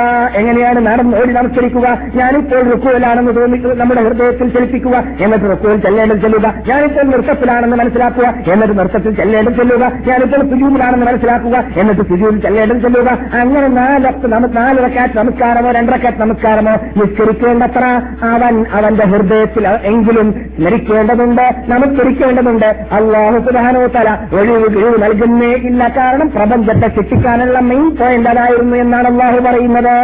അള്ളാഹു സുധാനോ തല ഒരു വിധി വിധിച്ചു കഴിഞ്ഞാൽ ശിക്ഷകളെ നടപ്പിൽ വരുത്തിയില്ലെങ്കിൽ അതിന് പ്രത്യേകത പ്രത്യേകത പ്രത്യേകത അള്ള നൽകിയതിന്റെ ശേഷം പോലും അള്ള ശിക്ഷകൾ കൂട്ടാക്കിയില്ലെങ്കിൽ നാം കൂലി കൊടുത്തിട്ട് വായ്പ കൊടുത്തിട്ട് അല്ലെങ്കിൽ ശമ്പളം കൊടുത്തിട്ട് നിർത്തുന്നതായ ഒരു ഉദ്യോഗസ്ഥൻ നമ്മുടെ കൽപ്പന പാലിച്ചില്ലെങ്കിൽ നാം കൽപ്പിച്ചതനുസരിച്ചിട്ട് ഡ്യൂട്ടി ചെയ്തിട്ടില്ലെങ്കിൽ ഒന്നാം പ്രാവശ്യം ശമ്പളം കട്ടാക്കും രണ്ടാം പ്രാവശ്യം കൂട്ടും മൂന്നാം പ്രാവശ്യം വാണി നൽകും. നാലാം പ്രാവശ്യം എന്താണ് ചെയ്യുക? അദ്ദേഹത്തിന് അദ്ദേഹത്തിന്റെ ഡ്യൂട്ടിയിൽ നിന്നിട്ട് പുറം തള്ളും എന്നതാണ്. ഹുറൂജിനിഹായി എത്തിപ്പിടിച്ചിട്ട് പോയിക്കടോ എന്ന് പറയും.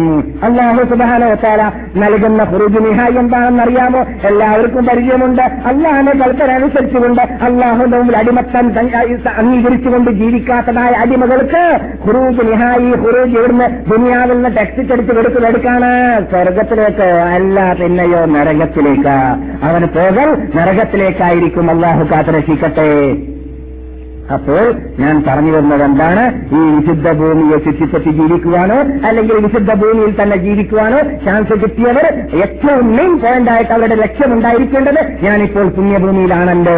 ഈ അന്തരീക്ഷം കാണാൻ കോടിക്കണക്കിൽ മുസ്ലിംകൾ പരിശ്രമിച്ചിട്ട് സാധിച്ചില്ല. ഞാൻ കേൾക്കുന്ന ശബ്ദം ഏത് മസ്ജിദ് മസ്ജിദിൽ നിന്നിട്ടാണ്? റസൂലിന്റെ പള്ളിയിൽ നിന്നിട്ടാണ്. ഹയ്യാനത്വല മദീനത്ത് വെച്ചിട്ടും മക്കയിൽ വെച്ചിട്ടും കേട്ടതായ ശബ്ദത്തെക്കുറിച്ച് മറുപടി നൽകാത്തതായ ഒരു മുസ്ലിം പരലോകത്തിലേക്ക് എത്തിക്കഴിഞ്ഞു. കഴിഞ്ഞാൽ അള്ളാഹു റസൂലിന്റെ ബാങ്കിയായ ബിലാൽ മുഅദ്ദിൻ അള്ളാഹു അക്ബർ അള്ളാഹു അക്ബർ അള്ളാഹു അക്ബർ അള്ളാഹു അക്ബർ എന്ന് പറഞ്ഞതായ ആ തക്ബീറുദ്ദലി അരതല്യതായ അന്തരീക്ഷത്തിൽ ജീവിച്ചിട്ട് ബിലാലിന്റെ തക്ബീറുദ്ദലി അത് തല്ലിയതായ അരതല്യതായ അന്തരീക്ഷത്തിൽ വെച്ചിട്ട് അള്ളാഹു അക്ബർ കേട്ടിട്ട് നീ മറുപടി നൽകിയില്ലടാ അല്ലേ? ആ ശാസ്ത്രങ്ങൾക്കൊന്നും മറുപടി നൽകാത്തത് പോലെയല്ല. തിരുവനന്തപുരത്തിൽ നിന്നിട്ട് മറുപടി നൽകാത്തത് പോലെയല്ല. മറ്റൊരു നബിയുടെ പരിസരത്തിൽ നിന്ന് മറുപടി നൽകാതിരിക്കുക എന്ന് എന്ന് പറഞ്ഞാൽ ശ്രദ്ധിക്കേണ്ടതുണ്ട് സൂക്ഷിക്കേണ്ടതുണ്ട്. കാര്യം വളരെ ഗൗരവമാണ്. അള്ളാഹു നമ്മെ കാത്തിരക്ഷിക്കട്ടെ. വീഴ്ചകൾ നികത്താൻ ഭാവിയിലെങ്കിലും അള്ളാഹു നമുക്ക് എല്ലാവർക്കും തോഷിക്ക് ചെയ്യുമാറാകട്ടെ. ഈ പുണ്യഭൂമിയുടെ പവിത്രതയെ കാത്തു സൂക്ഷിച്ചുകൊണ്ട് നമുക്ക് സ്വർഗത്തിലേക്ക് ഓടിച്ചെല്ലാനുള്ളതായ ഭാഗ്യം എറിയാനുള്ള ഭാഗ്യം തയ്യാറെടുക്കാനുള്ള ഭാഗ്യം. സുഹൃത്തുക്കളെന്ന് ആലോചിച്ച് നോക്കുക. എന്റെ ഞാനിപ്പോ നാൽപ്പതിൽ പരം വയസ്സുള്ള വ്യക്തിയാണ്. നിങ്ങളിലും പലരും നാൽപ്പത് കഴിഞ്ഞവരുണ്ടായിരിക്കും. നാൽപ്പത് വയസ്സിലേക്ക് എത്തിക്കഴിഞ്ഞാൽ ഇനി ഈ മീഡിയം വയസ്സുണ്ടല്ലോ ഇന്നത്തെ കാലഘട്ടത്തിൽ ജീവിക്കുന്ന ആയസ് അതിലേക്ക് ചേർത്ത് നോക്കുകയാണെങ്കിൽ എത്രയാണ് ശേഷിക്കുന്നത്? ഒരു ഇരുപത് കൊല്ലം ഒരു പതിനഞ്ച് കൊല്ലം. എത്ര ഏറ്റവും കൂടിയാൽ അത് ജീവിക്കുകയാണെങ്കിലാണ് അപകടത്തിലോ ആക്സിഡന്റിലോ പെട്ടെന്ന് എൻ ഒ സി വരുന്നില്ലെങ്കിലാണ്. അഥവാ വരുന്നില്ലെങ്കിൽ പോകേണ്ടി വരും. അത് വേറെ പ്രശ്നം. അഥവാ ജീവിക്കുന്നുണ്ടെങ്കിൽ നാൽപ്പതുകാരംകാരെ അല്ലെങ്കിൽ മുപ്പതുകാരെ എത്രയാണ് ഇവിടെ ജീവിക്കാനുള്ളത്? കണ്ണ് അടച്ചു പൊക്കുന്ന പൊക്കുമ്പോൾ ടൈം കഴിയും. അങ്ങനെയാണ് കാലം കഴിയുന്നത്. ഇവിടുന്ന് പലരും പറയാറുണ്ട് ഞാൻ ഇവിടെ വന്നിട്ട് അഞ്ചു വർഷമായി എന്നിട്ട് തന്നെ പറയാറുണ്ട് ഒരു അഞ്ച് ആഴ്ച അഞ്ച് മാസമായ പോലെ തോന്നുന്നില്ല എന്ന്. അത് നമുക്ക് തന്നെ ഇപ്പോൾ ടൈം രാമത്താണ്ട് അലാമത്ത് റസൂൽ പറഞ്ഞതാണ്.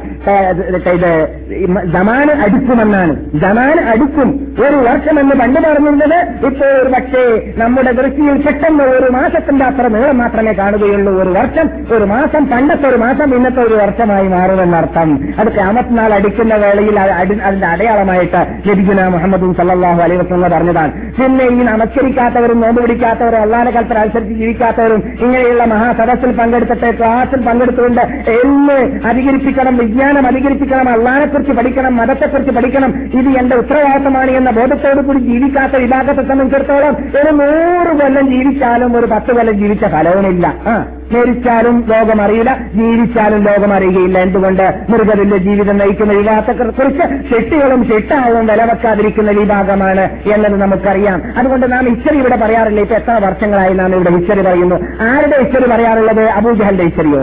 ഒസുമത്തിന്റെ ഹിസ്റ്ററിയോ? ശോഭത്തിന്റെ ഹിസ്റ്ററിയോ? റബിയാത്തിന്റെ ഹിസ്റ്ററിയോ? ആരുടെ കഥ നമ്മൾ പറയാറില്ല? അവരൊക്കെ അവരൊക്കെ നാമാവശേ അവർ പോകലോടുകൂടി അവരുടെ പേരും ലോകം മറന്നിരിക്കുകയാണ്. പക്ഷേ പറയുന്നത് ആരെക്കുറിച്ച് ആണ്?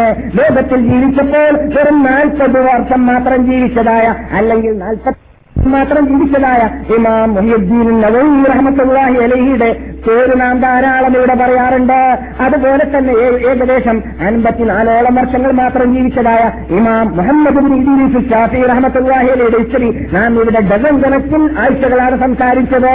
എന്താണ് അദ്ദേഹം ഈ അൻപത് വർഷം മാത്രം ജീവിച്ചതിലൂടെ അദ്ദേഹത്തിന്റെ പേരെന്തുകൊണ്ട് ലോകം മറന്നില്ല? അദ്ദേഹത്തിന്റെ പേര് മറക്കാതിരുന്നത് അദ്ദേഹം ഞാൻ ഇതുവരെ പറഞ്ഞതായ ലക്ഷ്യം ശരിക്കും പരിഗണിച്ച് മനസ്സിലാക്കിയിട്ട് ആ ടൈമിന്റെ വില അറിഞ്ഞുകൊണ്ട് ജീവിച്ച ആളായിരുന്നു അതുകൊണ്ട് അൽ ആലിമൂന അൽ ജാഹിലൂന ഫമാതു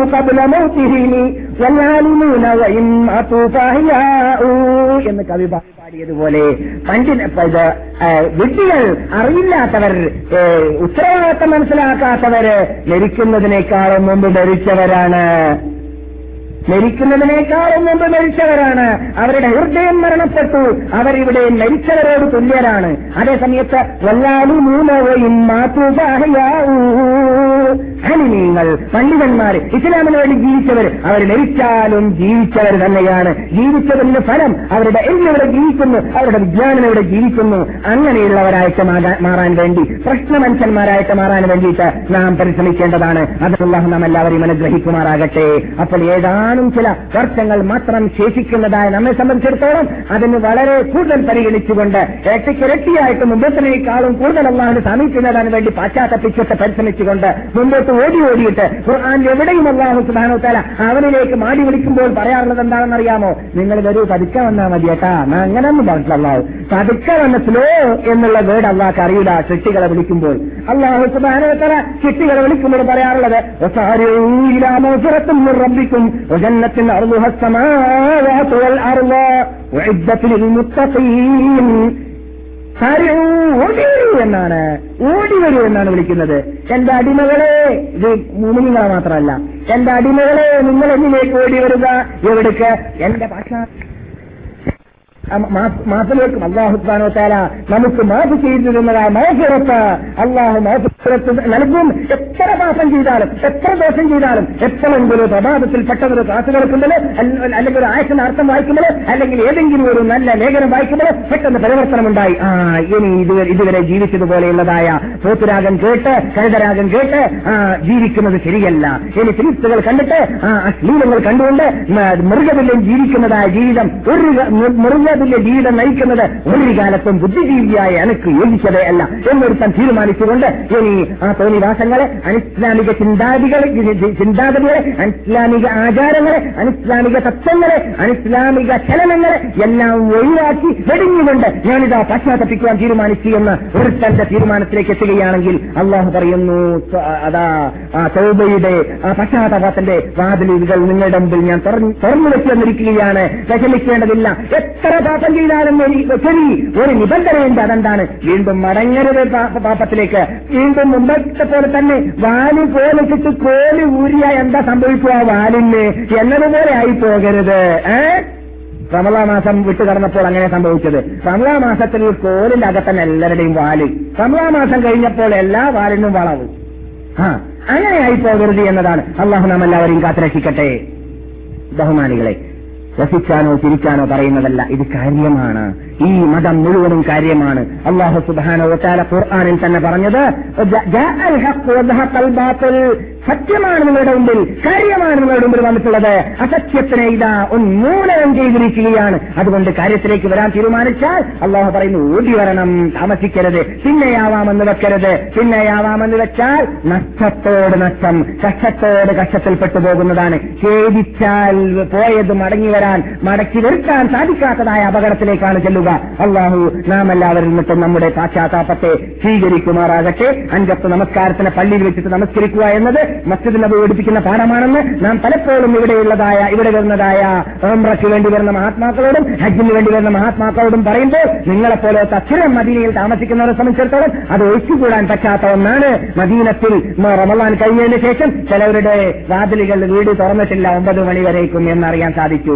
ഒൻപതും എട്ട് മണിയായിട്ട് മസ്ജിദിലേക്ക് എത്തിയില്ല. മസ്ജിദ് നബോയിലേക്ക് എത്തില്ല എന്ന് മാത്രമല്ല അവന്റെ പരിസരത്തുള്ള പള്ളിയിലേക്ക് എത്തിയില്ല. അള്ളാഹ്ക്ക് എത്ര കോപ്പമുണ്ടാകും നാം നേരത്തെ പറഞ്ഞതുപോലെ സ്വന്തം ജോലിക്കാരനോട് നമുക്ക് എത്ര കോപ്പമുണ്ടാകുന്നു എന്നിരിക്കുമ്പോൾ അള്ളാഹ് ഇത്രയെല്ലാം വാണി നൽകിയിട്ട് ഇത്രയെല്ലാം ഖുർആാനിലൂടെയും ലക്ഷത്തോളം ലഭിമാറ് മുഖേന നമുക്ക് വിവരം നൽകിയിട്ട് നാം അത് കൂട്ടാക്കിയില്ലെങ്കിൽ ബഹുമാനികളെ അപ്പോൾ മെയിൻ മെയിൻ നമ്മുടെ തത്വമായി ചുമതലയായിട്ട് മനസ്സിലാക്കണം. പള്ളി നമുക്ക് വേണ്ടിയാണ്. പള്ളിയുടെ ഉടമകൾ നാമാണ്. നമ്മളോ നമ്മളോടാണ് അത് അത് അത് പണി പണിയാനും അതിനെ പൊക്കാനും അതിനെ ആദരിക്കാനും അവൻ അതിനെ ബഹുമാനിക്കാനും കൽപ്പിച്ചത് ഇവിടെ തള്ളിക്കഷണമെന്നുള്ള കൽപ്പനയില്ല ഖുർആാനിൽ. ഉണ്ട്.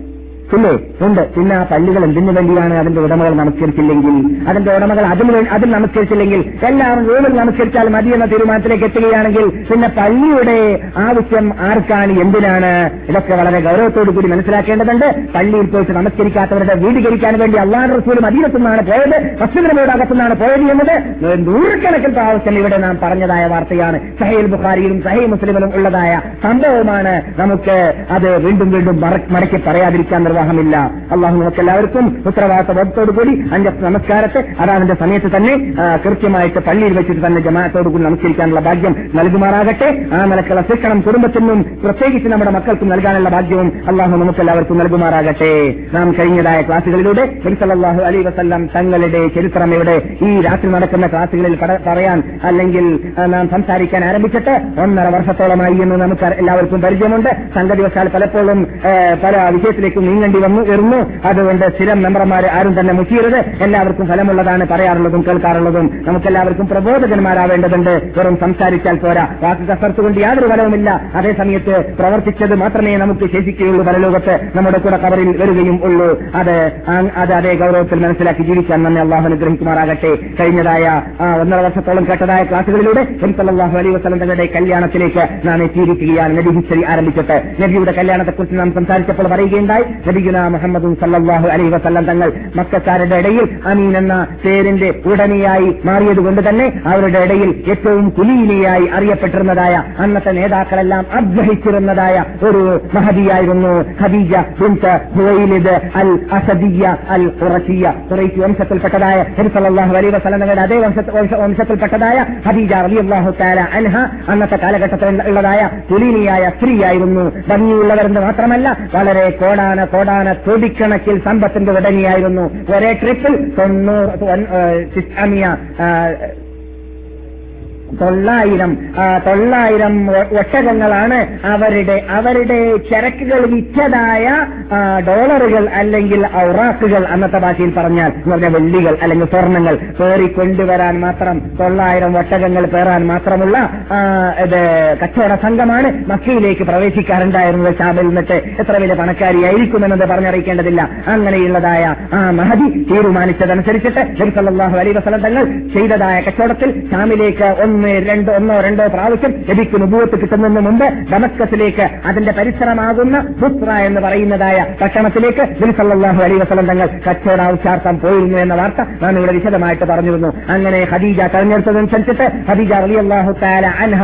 ഇസ്ലാമിന് മുമ്പാണ് ലൈലത്തുൽ ഖദറിന് മുമ്പാണ് റമലാനിന് മുമ്പാണ് ഖുർആൻ ഇറങ്ങുന്നതിന് മുമ്പാണ് നിങ്ങൾ കേട്ടുകൊണ്ടിരിക്കുന്നതായ സംഭവം. അങ്ങനെ നബി സല്ലല്ലാഹു അലൈഹി വസല്ലം തങ്ങൾക്ക് അന്ന് ഇരുപത്തഞ്ച് വയസ്സായിരുന്നു. മ- മുഅ്മിനീൻ ഖദീജ റളിയല്ലാഹു ഇരുപത്തിയേഴ് എന്നും മുപ്പത്തി അഞ്ച് എന്നും നാൽപ്പത് എന്നും രണ്ടോ മൂന്നോ അഭിപ്രായമുണ്ട്. ഏതായാലും ഇരിക്കട്ടെ നാൽപ്പത് എന്ന് ലോകപ്രസിദ്ധിയാഴ്ച അഭിപ്രായം ബഹുദൂരിപക്ഷ അഭിപ്രായം അല്ല.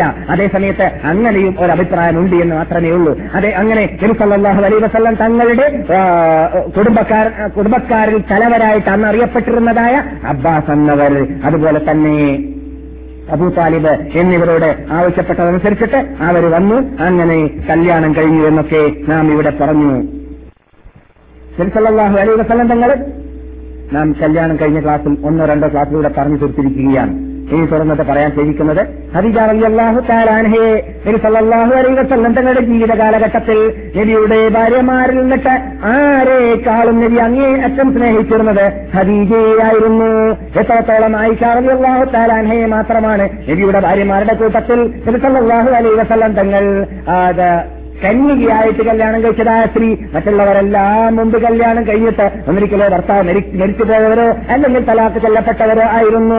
അതേസമയത്ത് കന്യകയായിരുന്ന ഒരു സല്ലല്ലാഹു അലൈഹി വസല്ലം തങ്ങൾ അങ്ങേയറ്റം സ്നേഹിച്ചിരുന്നതായ ഏത് ഒരു ഭാര്യ അതാരായിരുന്നു ആയിഷ റളിയല്ലാഹു താലാനിയായിരുന്നു ആ ആയിഷ റളിയല്ലാഹു താലാനിയുടെ മുമ്പിൽ വെച്ചിട്ട് ഒരു സല്ലല്ലാഹു അലൈഹി വസല്ലം തങ്ങൾ സാധാരണ ധാരാളമായിട്ട് ഖദീജയുടെ സ്തുതി കീർത്തനങ്ങൾ പറഞ്ഞുകൊണ്ടേണ്ടാവാറുണ്ടായിരുന്നു ആ സംഭവം ബുഹാരിയിലുണ്ട് ആ സംഭവം സഹിഹായ ഗ്രന്ഥങ്ങളിൽ കാണാം. ഈ സന്ദർഭത്തിൽ തിരുസല്ലാഹു അലൈഹി വസല്ലം തങ്ങൾ അങ്ങേയറ്റം ആയിഷയുടെ മുമ്പിൽ മുമ്പ് ധരിച്ചു പോയതായ ഹദീജയെ കുറിച്ച് സംസാരിച്ചപ്പോൾ അള്ളാഹു സുബാനോത്താല നിങ്ങൾക്ക് അവരെക്കാളും ഉത്തമരെ ഇപ്പോൾ തന്നിട്ടുണ്ടല്ലോ. അവർ കുറച്ചു വയസ്സും പ്രായമുള്ളവരൊക്കെ ആയിരുന്നല്ലേ? അവർ മരിച്ചുപോയി.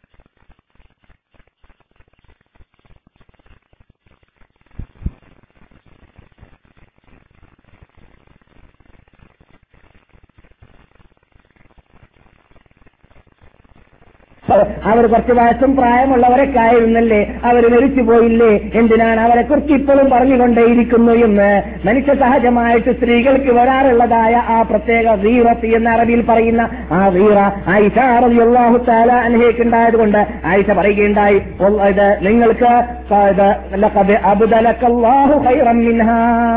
ഹദീജയെക്കാളും നല്ലവരെ നിങ്ങൾക്ക് അള്ളാഹു തന്നിട്ടുണ്ടല്ലോ എന്ന്. മറുപടി നൽകിയത്? നിങ്ങൾ കേട്ടുകൊണ്ടിരിക്കുന്നത് സഹിഹായ ഹദീസാണ്. അലൈഹി വസല്ലം തങ്ങൾ ആയിഷയോട് നബി അങ്ങേയറ്റം സ്നേഹിച്ചിരുന്നതായ ആയിഷയോട് പറയുകയുണ്ടായി അള്ളാഹുവിനെ തന്നെയാണ് ആ സത്യം. ഹദീജയെക്കാളും ഉത്തമരെ അള്ളാഹു എനിക്ക് തന്നിട്ടേ ഇല്ല എന്ന് പറഞ്ഞാൽ നിങ്ങൾ ആര് കൂടിയാലും ഹദീജയിലേക്ക് എത്തൂല എന്നർത്ഥം. നിങ്ങളെല്ലാവരും കൂടിയാൽ ഖദീജയുടെ സ്റ്റാൻഡേർഡിലേക്ക് എത്തുകയില്ല. എന്തുകൊണ്ട്? ഖദീജ ആരായിരുന്നു എന്ന് നബി സല്ലാഹു അലൈഹി വസല്ലം ഞങ്ങൾ വിശദീകരിക്കുകയാണ്. ജനങ്ങളെല്ലാം എന്റെ കൽപ്പന അനുസരിക്കാതെ അള്ളാഹു സുബാനോ താലയുടെ എതിരായും കൊണ്ട് ഞാൻ ഞാൻ ഒരു വശത്ത് അവരെല്ലാവരും മറുവശത്ത്. ഞാൻ സൗഹീദിന്റെ കൂടെ ഞാൻ ഈമാനിന്റെ കൂടെ ഞാൻ വിശ്വാസത്തിന്റെ കൂടെ അള്ള പറഞ്ഞതുപോലെ പോലെ ആമനർ റസൂൽ. മുഹമ്മദ് നബീദ ഇസ്ലാമിന്റെ ഫസ്റ്റ് മെമ്പർഷിപ്പ് നേടിയിരിക്കുകയാണ് ലളിത ഖദറിന്റെ രാത്രിയിൽ. അഥവാ റമളാൻ മാസത്തിൽ. അഥവാ വാരഹിറയിൽ.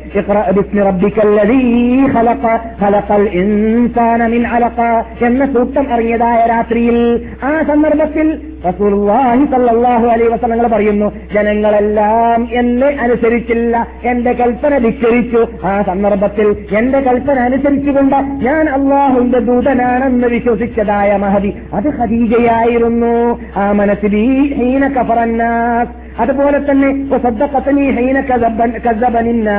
അല്ലെങ്കിൽ ജനങ്ങളെല്ലാം എന്നെ കളവാക്കിയപ്പോൾ എന്നെ കൊണ്ട് വിശ്വസിച്ചവരവരായിരുന്നു അതുപോലെ തന്നെ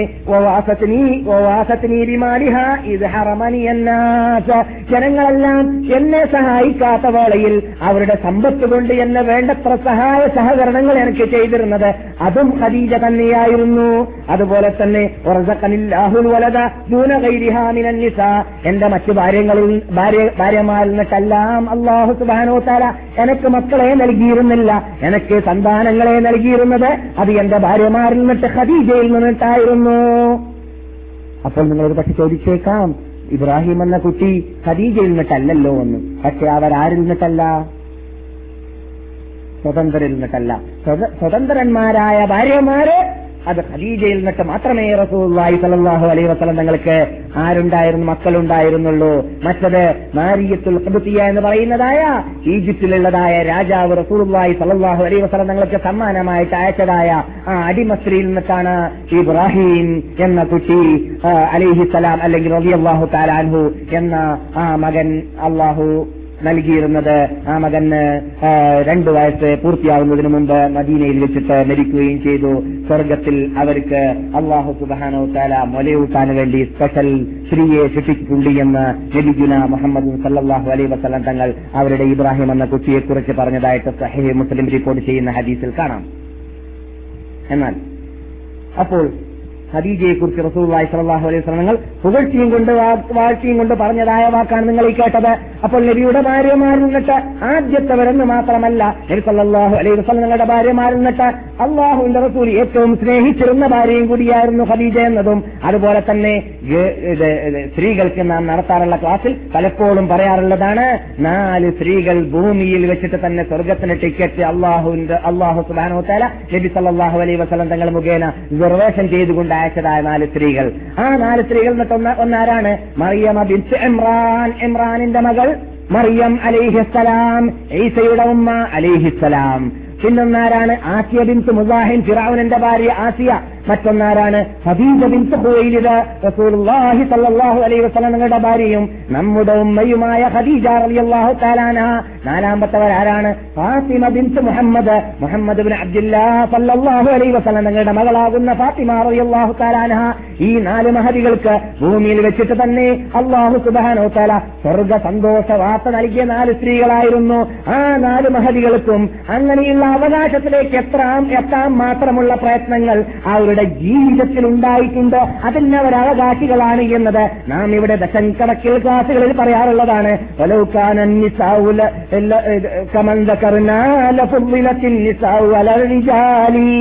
ഈ പദ്യം കേൾക്കുമ്പോൾ ഇത് ഞാൻ പറഞ്ഞിട്ടുണ്ട് എന്ന് നിങ്ങൾ ഓർക്കുന്നുണ്ടായിരിക്കും. രണ്ടോ രണ്ടര വർഷങ്ങൾക്ക് മുമ്പ് ഹിജറ ലോഡ്ജിൽ വെച്ചിട്ട് ഈ മഹതികളുടെ ഹിസ്റ്ററികൾ നാം പറയുമ്പോൾ പറയാറുള്ളതാണ്.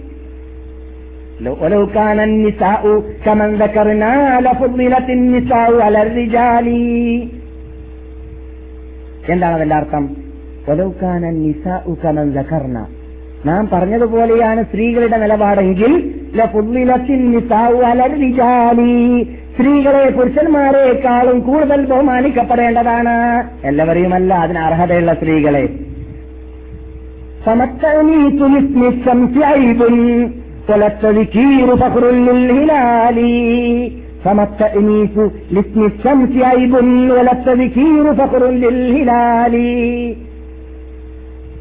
സൂര്യനെ സ്ത്രീലിംഗം ഉപയോഗിച്ചിട്ടാണ് പറയുന്നത് കൊണ്ട് അറബി ഭാഷയിൽ ഒസംസി എന്ന് പറയാം അല്ലേ പെണ്ണുങ്ങൾക്ക് ഉപയോഗിക്കുന്ന വ- ഏ, വ- വമീറാണ് ഇത് സൂര്യൻ ഉപയോഗിക്കുക സൂര്യനാണ് വലുത് എന്തിനേക്കാൾ ചന്ദ്രനേക്കാളും പക്ഷേ ചന്ദ്രനെ കുറിച്ച് ഖുർആാനിലും അറബി ഭാഷയിലും പുരുഷൻ ആയിട്ടാണ് ഉപയോഗിക്കുക. അതുകൊണ്ട് എന്നല്ല.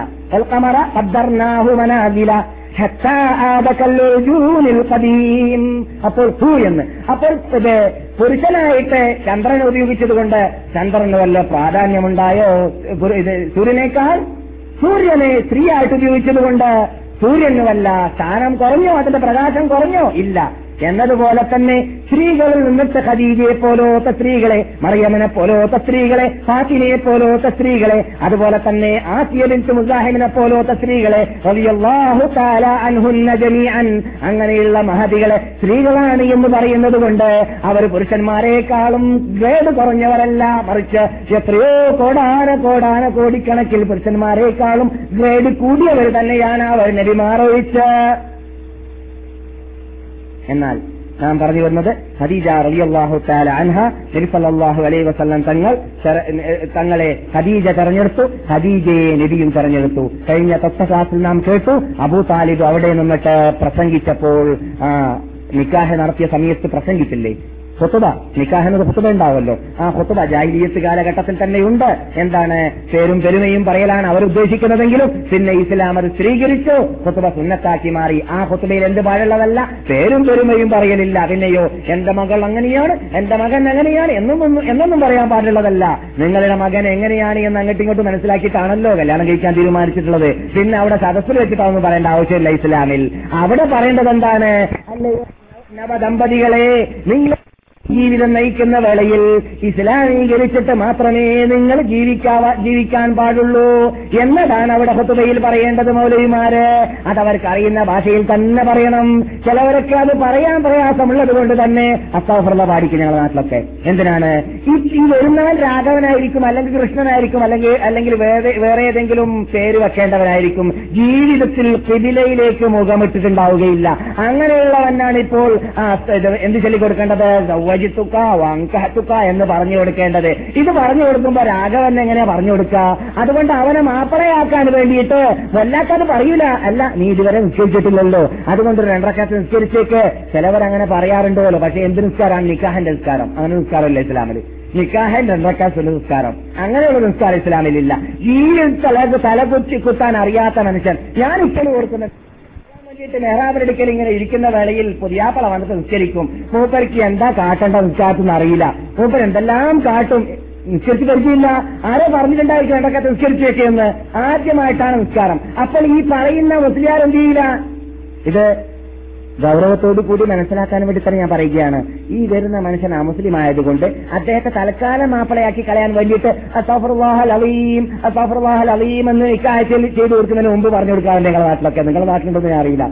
ഇതിന്റെ പിന്നിലുള്ള രഹസ്യം എന്താണെന്ന് അറിയാമോ ഈ മനുഷ്യൻ ഒരു പക്ഷെ അമുസ്ലിം ആയിരിക്കും ഇപ്പോഴെങ്കിലും മാപ്പിളയാവട്ടെ പിന്നെ രണ്ടാമത് കാഫറാണെങ്കിൽ ആയിക്കോട്ടെ എന്നുള്ള നിലയ്ക്ക് മൂപ്പർ അസ്താഫർമ പാടാം അതേസമയത്ത് വേണ്ടത് എന്താണ്? അവന്റെ മാതൃഭാഷ അവിടെ ഇരുത്തി- ഇരുത്തിയിട്ട് ആ കു- ഇത് ദൗത്യത്തുക്ക അങ്കഹത്തുക്ക പറയുന്നതിന് മുമ്പ് പരസ്യമായിട്ട് വ്യക്തമായിട്ട് റസൂൽ പഠിപ്പിച്ച രൂപത്തിലുള്ള പ്രസംഗം നടത്താം. അല്ലയോ മനുഷ്യ നീയും നിന്റെ നിന്റെ പെണ്ണും രണ്ടുപേരും കൂടിയിട്ട് പുതിയ ജീവിതം നയിക്കാൻ ആരംഭിക്കുകയാണ്. നിങ്ങൾ രണ്ടുപേരും ഒരു പുതിയ യൂണിവേഴ്സിറ്റിയാണ് ഇപ്പോൾ ആരംഭിക്കുന്നത് ഒരു മദ്രസയാണ് ആരംഭിക്കുന്നത്.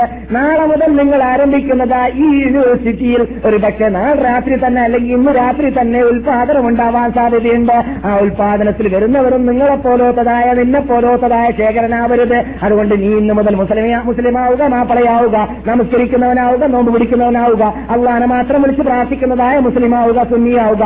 അള്ളാഹു അല്ലാത്തതായ മഹാത്മാക്കളെയും ബിംബങ്ങളെയും മറ്റും വിളിച്ച് പ്രാർത്ഥിക്കുന്നതായ കാഫറാവരുത് അബൂജഹലാവരുത് എത്തുബത്താവരുത് ക്ഷേമത്താവരുത് ഇതൊക്കെ പറഞ്ഞു കൊടുത്തിട്ട് തൗഹീദ് മനസ്സിലാക്കി കൊടുക്കാൻ വേണ്ടിയിട്ട് ഇസ്ലാമിലേക്ക് ക്ഷണിക്കാൻ വേണ്ടിയിട്ട് ഇസ്ലാമിൽ അടിയുറച്ചു നിർത്താൻ വേണ്ടിയിട്ട് പരിശ്രമിക്കേണ്ടതാണ്. ഒറിജിനൽ അഹുലുസുനത്ത് ആശയ ആദർശം അവിടെ നിന്ന് പത്ത് മിനിറ്റ് കൊണ്ട് കാമണിക്കൂർ കൊണ്ട് വളരെ ഷോർട്ടാണെങ്കിലും വിരോധമില്ല. ഹൈറുൽ കല- കലാമി മാ കല്ലവതല്ല ചുരുങ്ങിയാലും മനുഷ്യന്മാർക്ക് ഉപയോഗപ്പെടുന്ന ഉപയോഗപ്പെടുന്ന ഉപയോഗ- ഉപകാരപ്പെടുന്ന രൂപത്തിൽ വളരെ ഷോർട്ടായിട്ട് പറയലാണ് നല്ല ഉത്തമമായ വേടെന്ന് നമുക്ക് പരിചയമുണ്ടല്ലോ. അത് പഠിപ്പിച്ചു കൊടുക്കുകയാണ് യഥാർത്ഥത്തിൽ അതൊന്നും ആരും ശ്രദ്ധിക്കാറുണ്ടോ? അള്ളാഹു ചിക്കട്ടെ ചുരുക്കത്തിൽ അബൂ താലിബ് പ്രസംഗിച്ചപ്പോൾ അവിടെ അബൂ താലിബ് പറയാറുള്ള എന്തായിരുന്നു? പറയാറുണ്ടായത് നേതാവിൽ നേതാക്കളുടെ മകൻ കുറേശുകളിൽ ഏറ്റവും ഉയർന്ന ജനി- ജനിച്ച മകൻ എന്റെ മകൻ. അതുകൊണ്ട് ആരും ഏത് പെണ്ണും മോഹിച്ചു പോകും എന്റെ മകനെ എന്നൊക്കെ അബൂ താലിബ് പറഞ്ഞു. ആ പറഞ്ഞതിനെല്ലാം അവർ ശ്രദ്ധിച്ചു.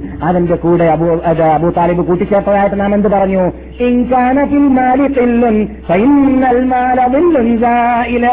എന്റെ മകന് സമ്പത്തിൽ വല വല്ല കുറവുണ്ടെങ്കിൽ ഖദീജയുടെ അടുക്കലുള്ള കോടിക്കണക്കിൽ ഡോളറുകൾ എന്റെ മകന്റെ കൂടെ ഇല്ലെങ്കിൽ സമ്പത്ത് എന്ന് പറയുന്നത് നീങ്ങിപ്പോകുന്നതായ നഷ്ടപ്പെട്ടു പോകുന്നതായ മേഘമാണ് തണലാണ്. തണൽ നിൽക്കുമോ ഇല്ല. തണലിൽ തണലിന് ഏതാനും നിമിഷം മാത്രമേ വയസ്സുള്ളൂ. എന്നതുപോലെ മാത്രമേ ഞാൻ സമ്പത്തിനെ ഞങ്ങൾ കാണുന്നുള്ളൂ. അതുകൊണ്ട് സമ്പത്തിൽ കുറവ് മുഹമ്മദ് ഉണ്ട്- ഉണ്ടെങ്കിൽ അത് കുറവേ അല്ല എന്ന് അബൂ താലിബ് കൂട്ടിച്ചേർത്തു എന്ന് നാം ഇവിടെ പറഞ്ഞിട്ടുണ്ട്. നമുക്ക് പരിചയമുണ്ട്. നമുക്ക് ഇന്നത്തെ കാലഘട്ടത്തിലൊക്കെ അബൂ താലിബ് പറഞ്ഞതായ തത്വം വളരെ ശരിയാണെന്ന് നമുക്ക് മനസ്സിലാക്കാം. ഇന്നൽ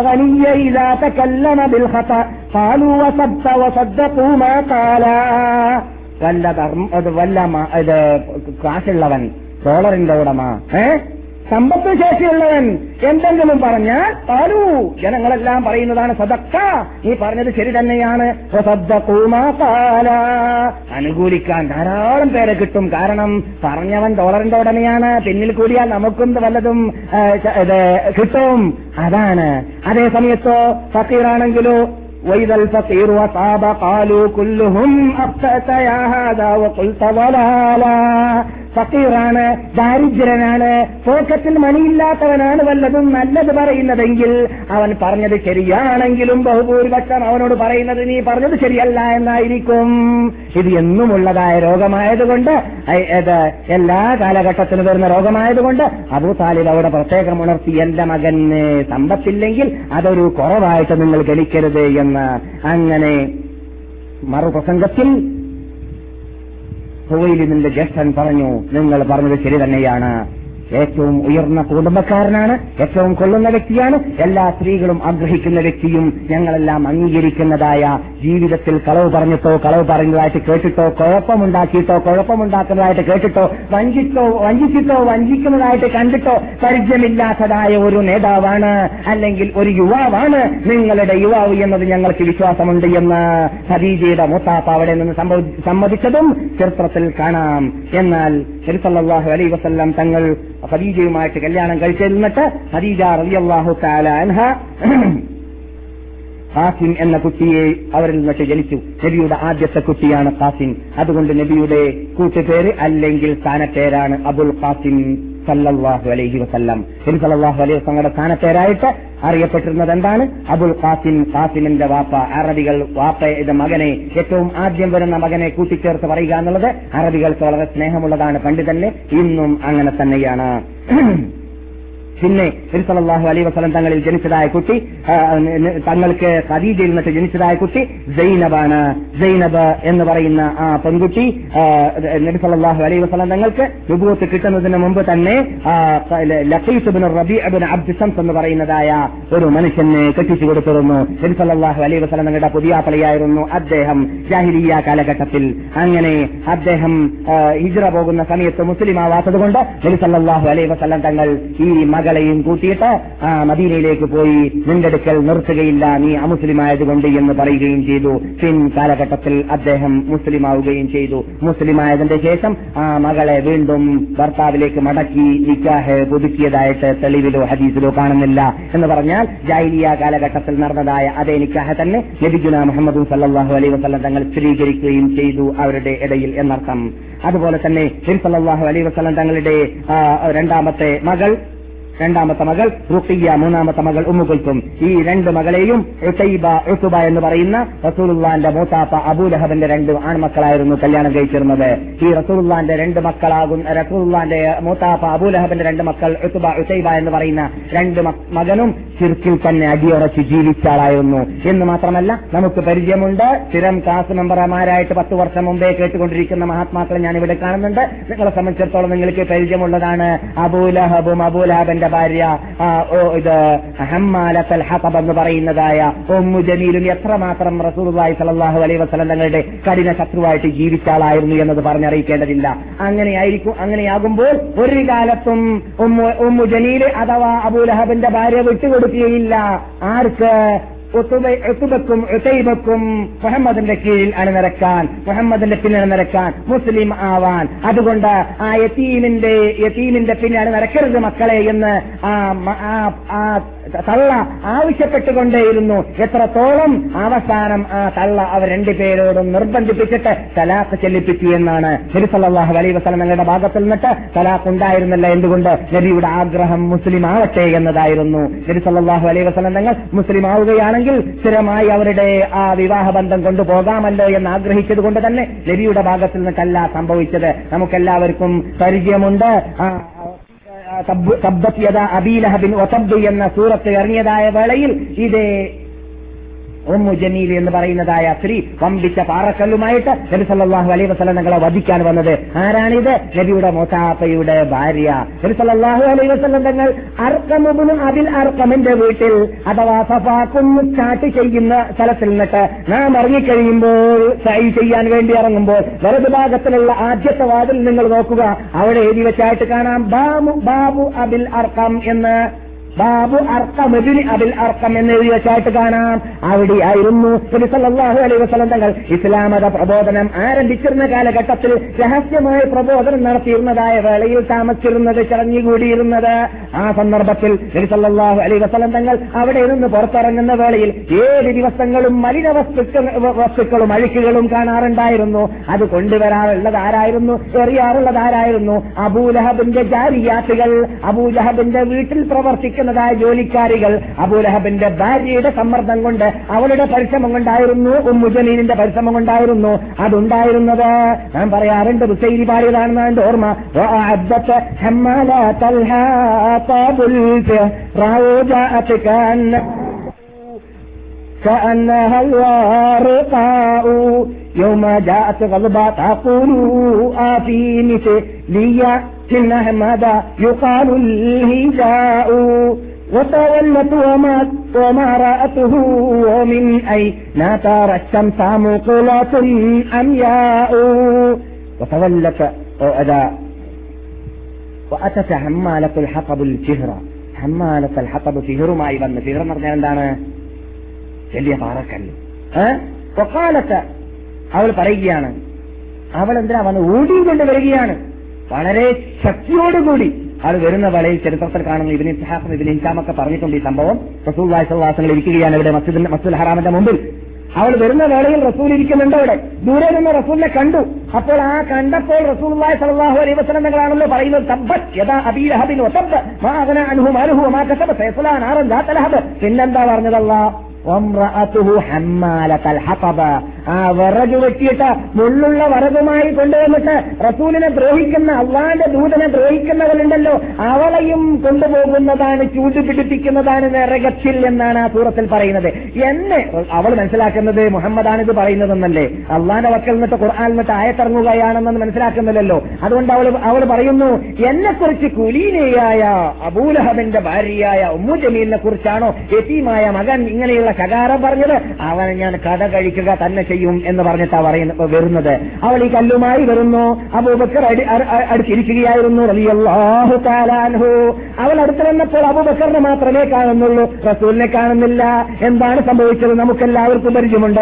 റസൂലിന് ഇസ്ലാമാകുന്ന വിശുദ്ധ പ്രസ്ഥാനത്തെ പ്രചരിപ്പിക്കേണ്ട ആവശ്യാർത്ഥം അള്ളാഹു നൽകാറുള്ളതായ അത്ഭുത സംഭവങ്ങൾക്കാണ് എന്ത് പറയുക? എന്ന്. അവിടെ ഗിരിയിലിറങ്ങി കൊണ്ട് ചിറക് അവിടെ വെച്ചു കൊടുക്കുകയാണ് എന്ന് പറഞ്ഞാൽ അവിടെ തടസ്സമുണ്ടാക്കി കൊടുക്കുകയാണ്. അവളുടെ കണ്ണിലൂടെ അവൾ റസൂലുള്ളാനെ നോക്കുമ്പോൾ അവൾ കാണുകയില്ല. അതേ സമയത്ത് അബൂബക്കർ നോക്കുമ്പോൾ അബൂബക്കറിനെ കാണുകയും ചെയ്യും. അങ്ങനെ അവൾ കൊണ്ടുവന്ന കല്ലുമായിട്ട് ആ കോപ്പം തീർക്കാൻ വേണ്ടിയിട്ട് അബൂബക്കർ നോക്കിയിട്ട് റസൂലുള്ളാഹി സ്വല്ലല്ലാഹു അലൈഹി വസല്ലം തങ്ങളോടുള്ളതായ കോപ്പത്തെ ശാപത്തെ ശകാരത്തെ അവളോട് പറഞ്ഞു തീർത്തിട്ട് കല്ലെറിഞ്ഞു പോയി എന്നല്ലാതെ റസൂലുള്ളാഹി സ്വല്ലല്ലാഹു അലൈഹി വസല്ലം തങ്ങളെ കല്ലെറിയാൻ അവൾ റസൂലിനെ കണ്ടതേ ഇല്ല. ഒത്തവല്ലത്ത് ഒമറാത്തുഹു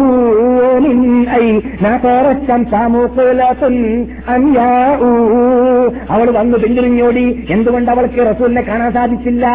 കുരുടന്മാർ സൂര്യനെ കാണാത്തത് സൂര്യന് പ്രകാശമില്ലാത്തത് കൊണ്ടാണോ? കുരുടന്മാർക്ക് കാഴ്ചയില്ലാത്തത് കൊണ്ടാണോ? കുരുടന്മാർക്ക് കാഴ്ചയില്ലാത്തത് കൊണ്ടാണ് എന്നതുപോലെ അവൾ റസൂലിനെ കാണാത്തത്. റസൂൽ അവിടെ ഇല്ലാത്തത് കൊണ്ടല്ല. പിന്നെയോ അവൾക്ക് റസൂലിനെ കാണാനുള്ള കാഴ്ച അള്ളാഹു സുബാനോ തേര നീക്കം ചെയ്ത് കളഞ്ഞത് കൊണ്ട് തന്നെയാണ്. അള്ളാഹു അങ്ങനെയാണ് ഖുർആാനിലൂടെ ഏറ്റെടുത്തത്. എന്ത്.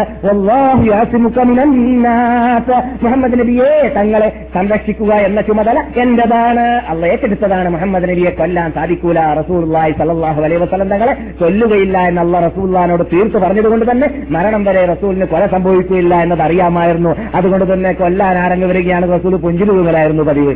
ആരെങ്കിലും റസൂലിനെ കൊല്ലാൻ വന്നാൽ എന്താ പറയൽ? പുഞ്ചിരി തൂങ്ങിയിട്ട് ഇങ്ങനെ ഈ സംഭവം നോക്കല.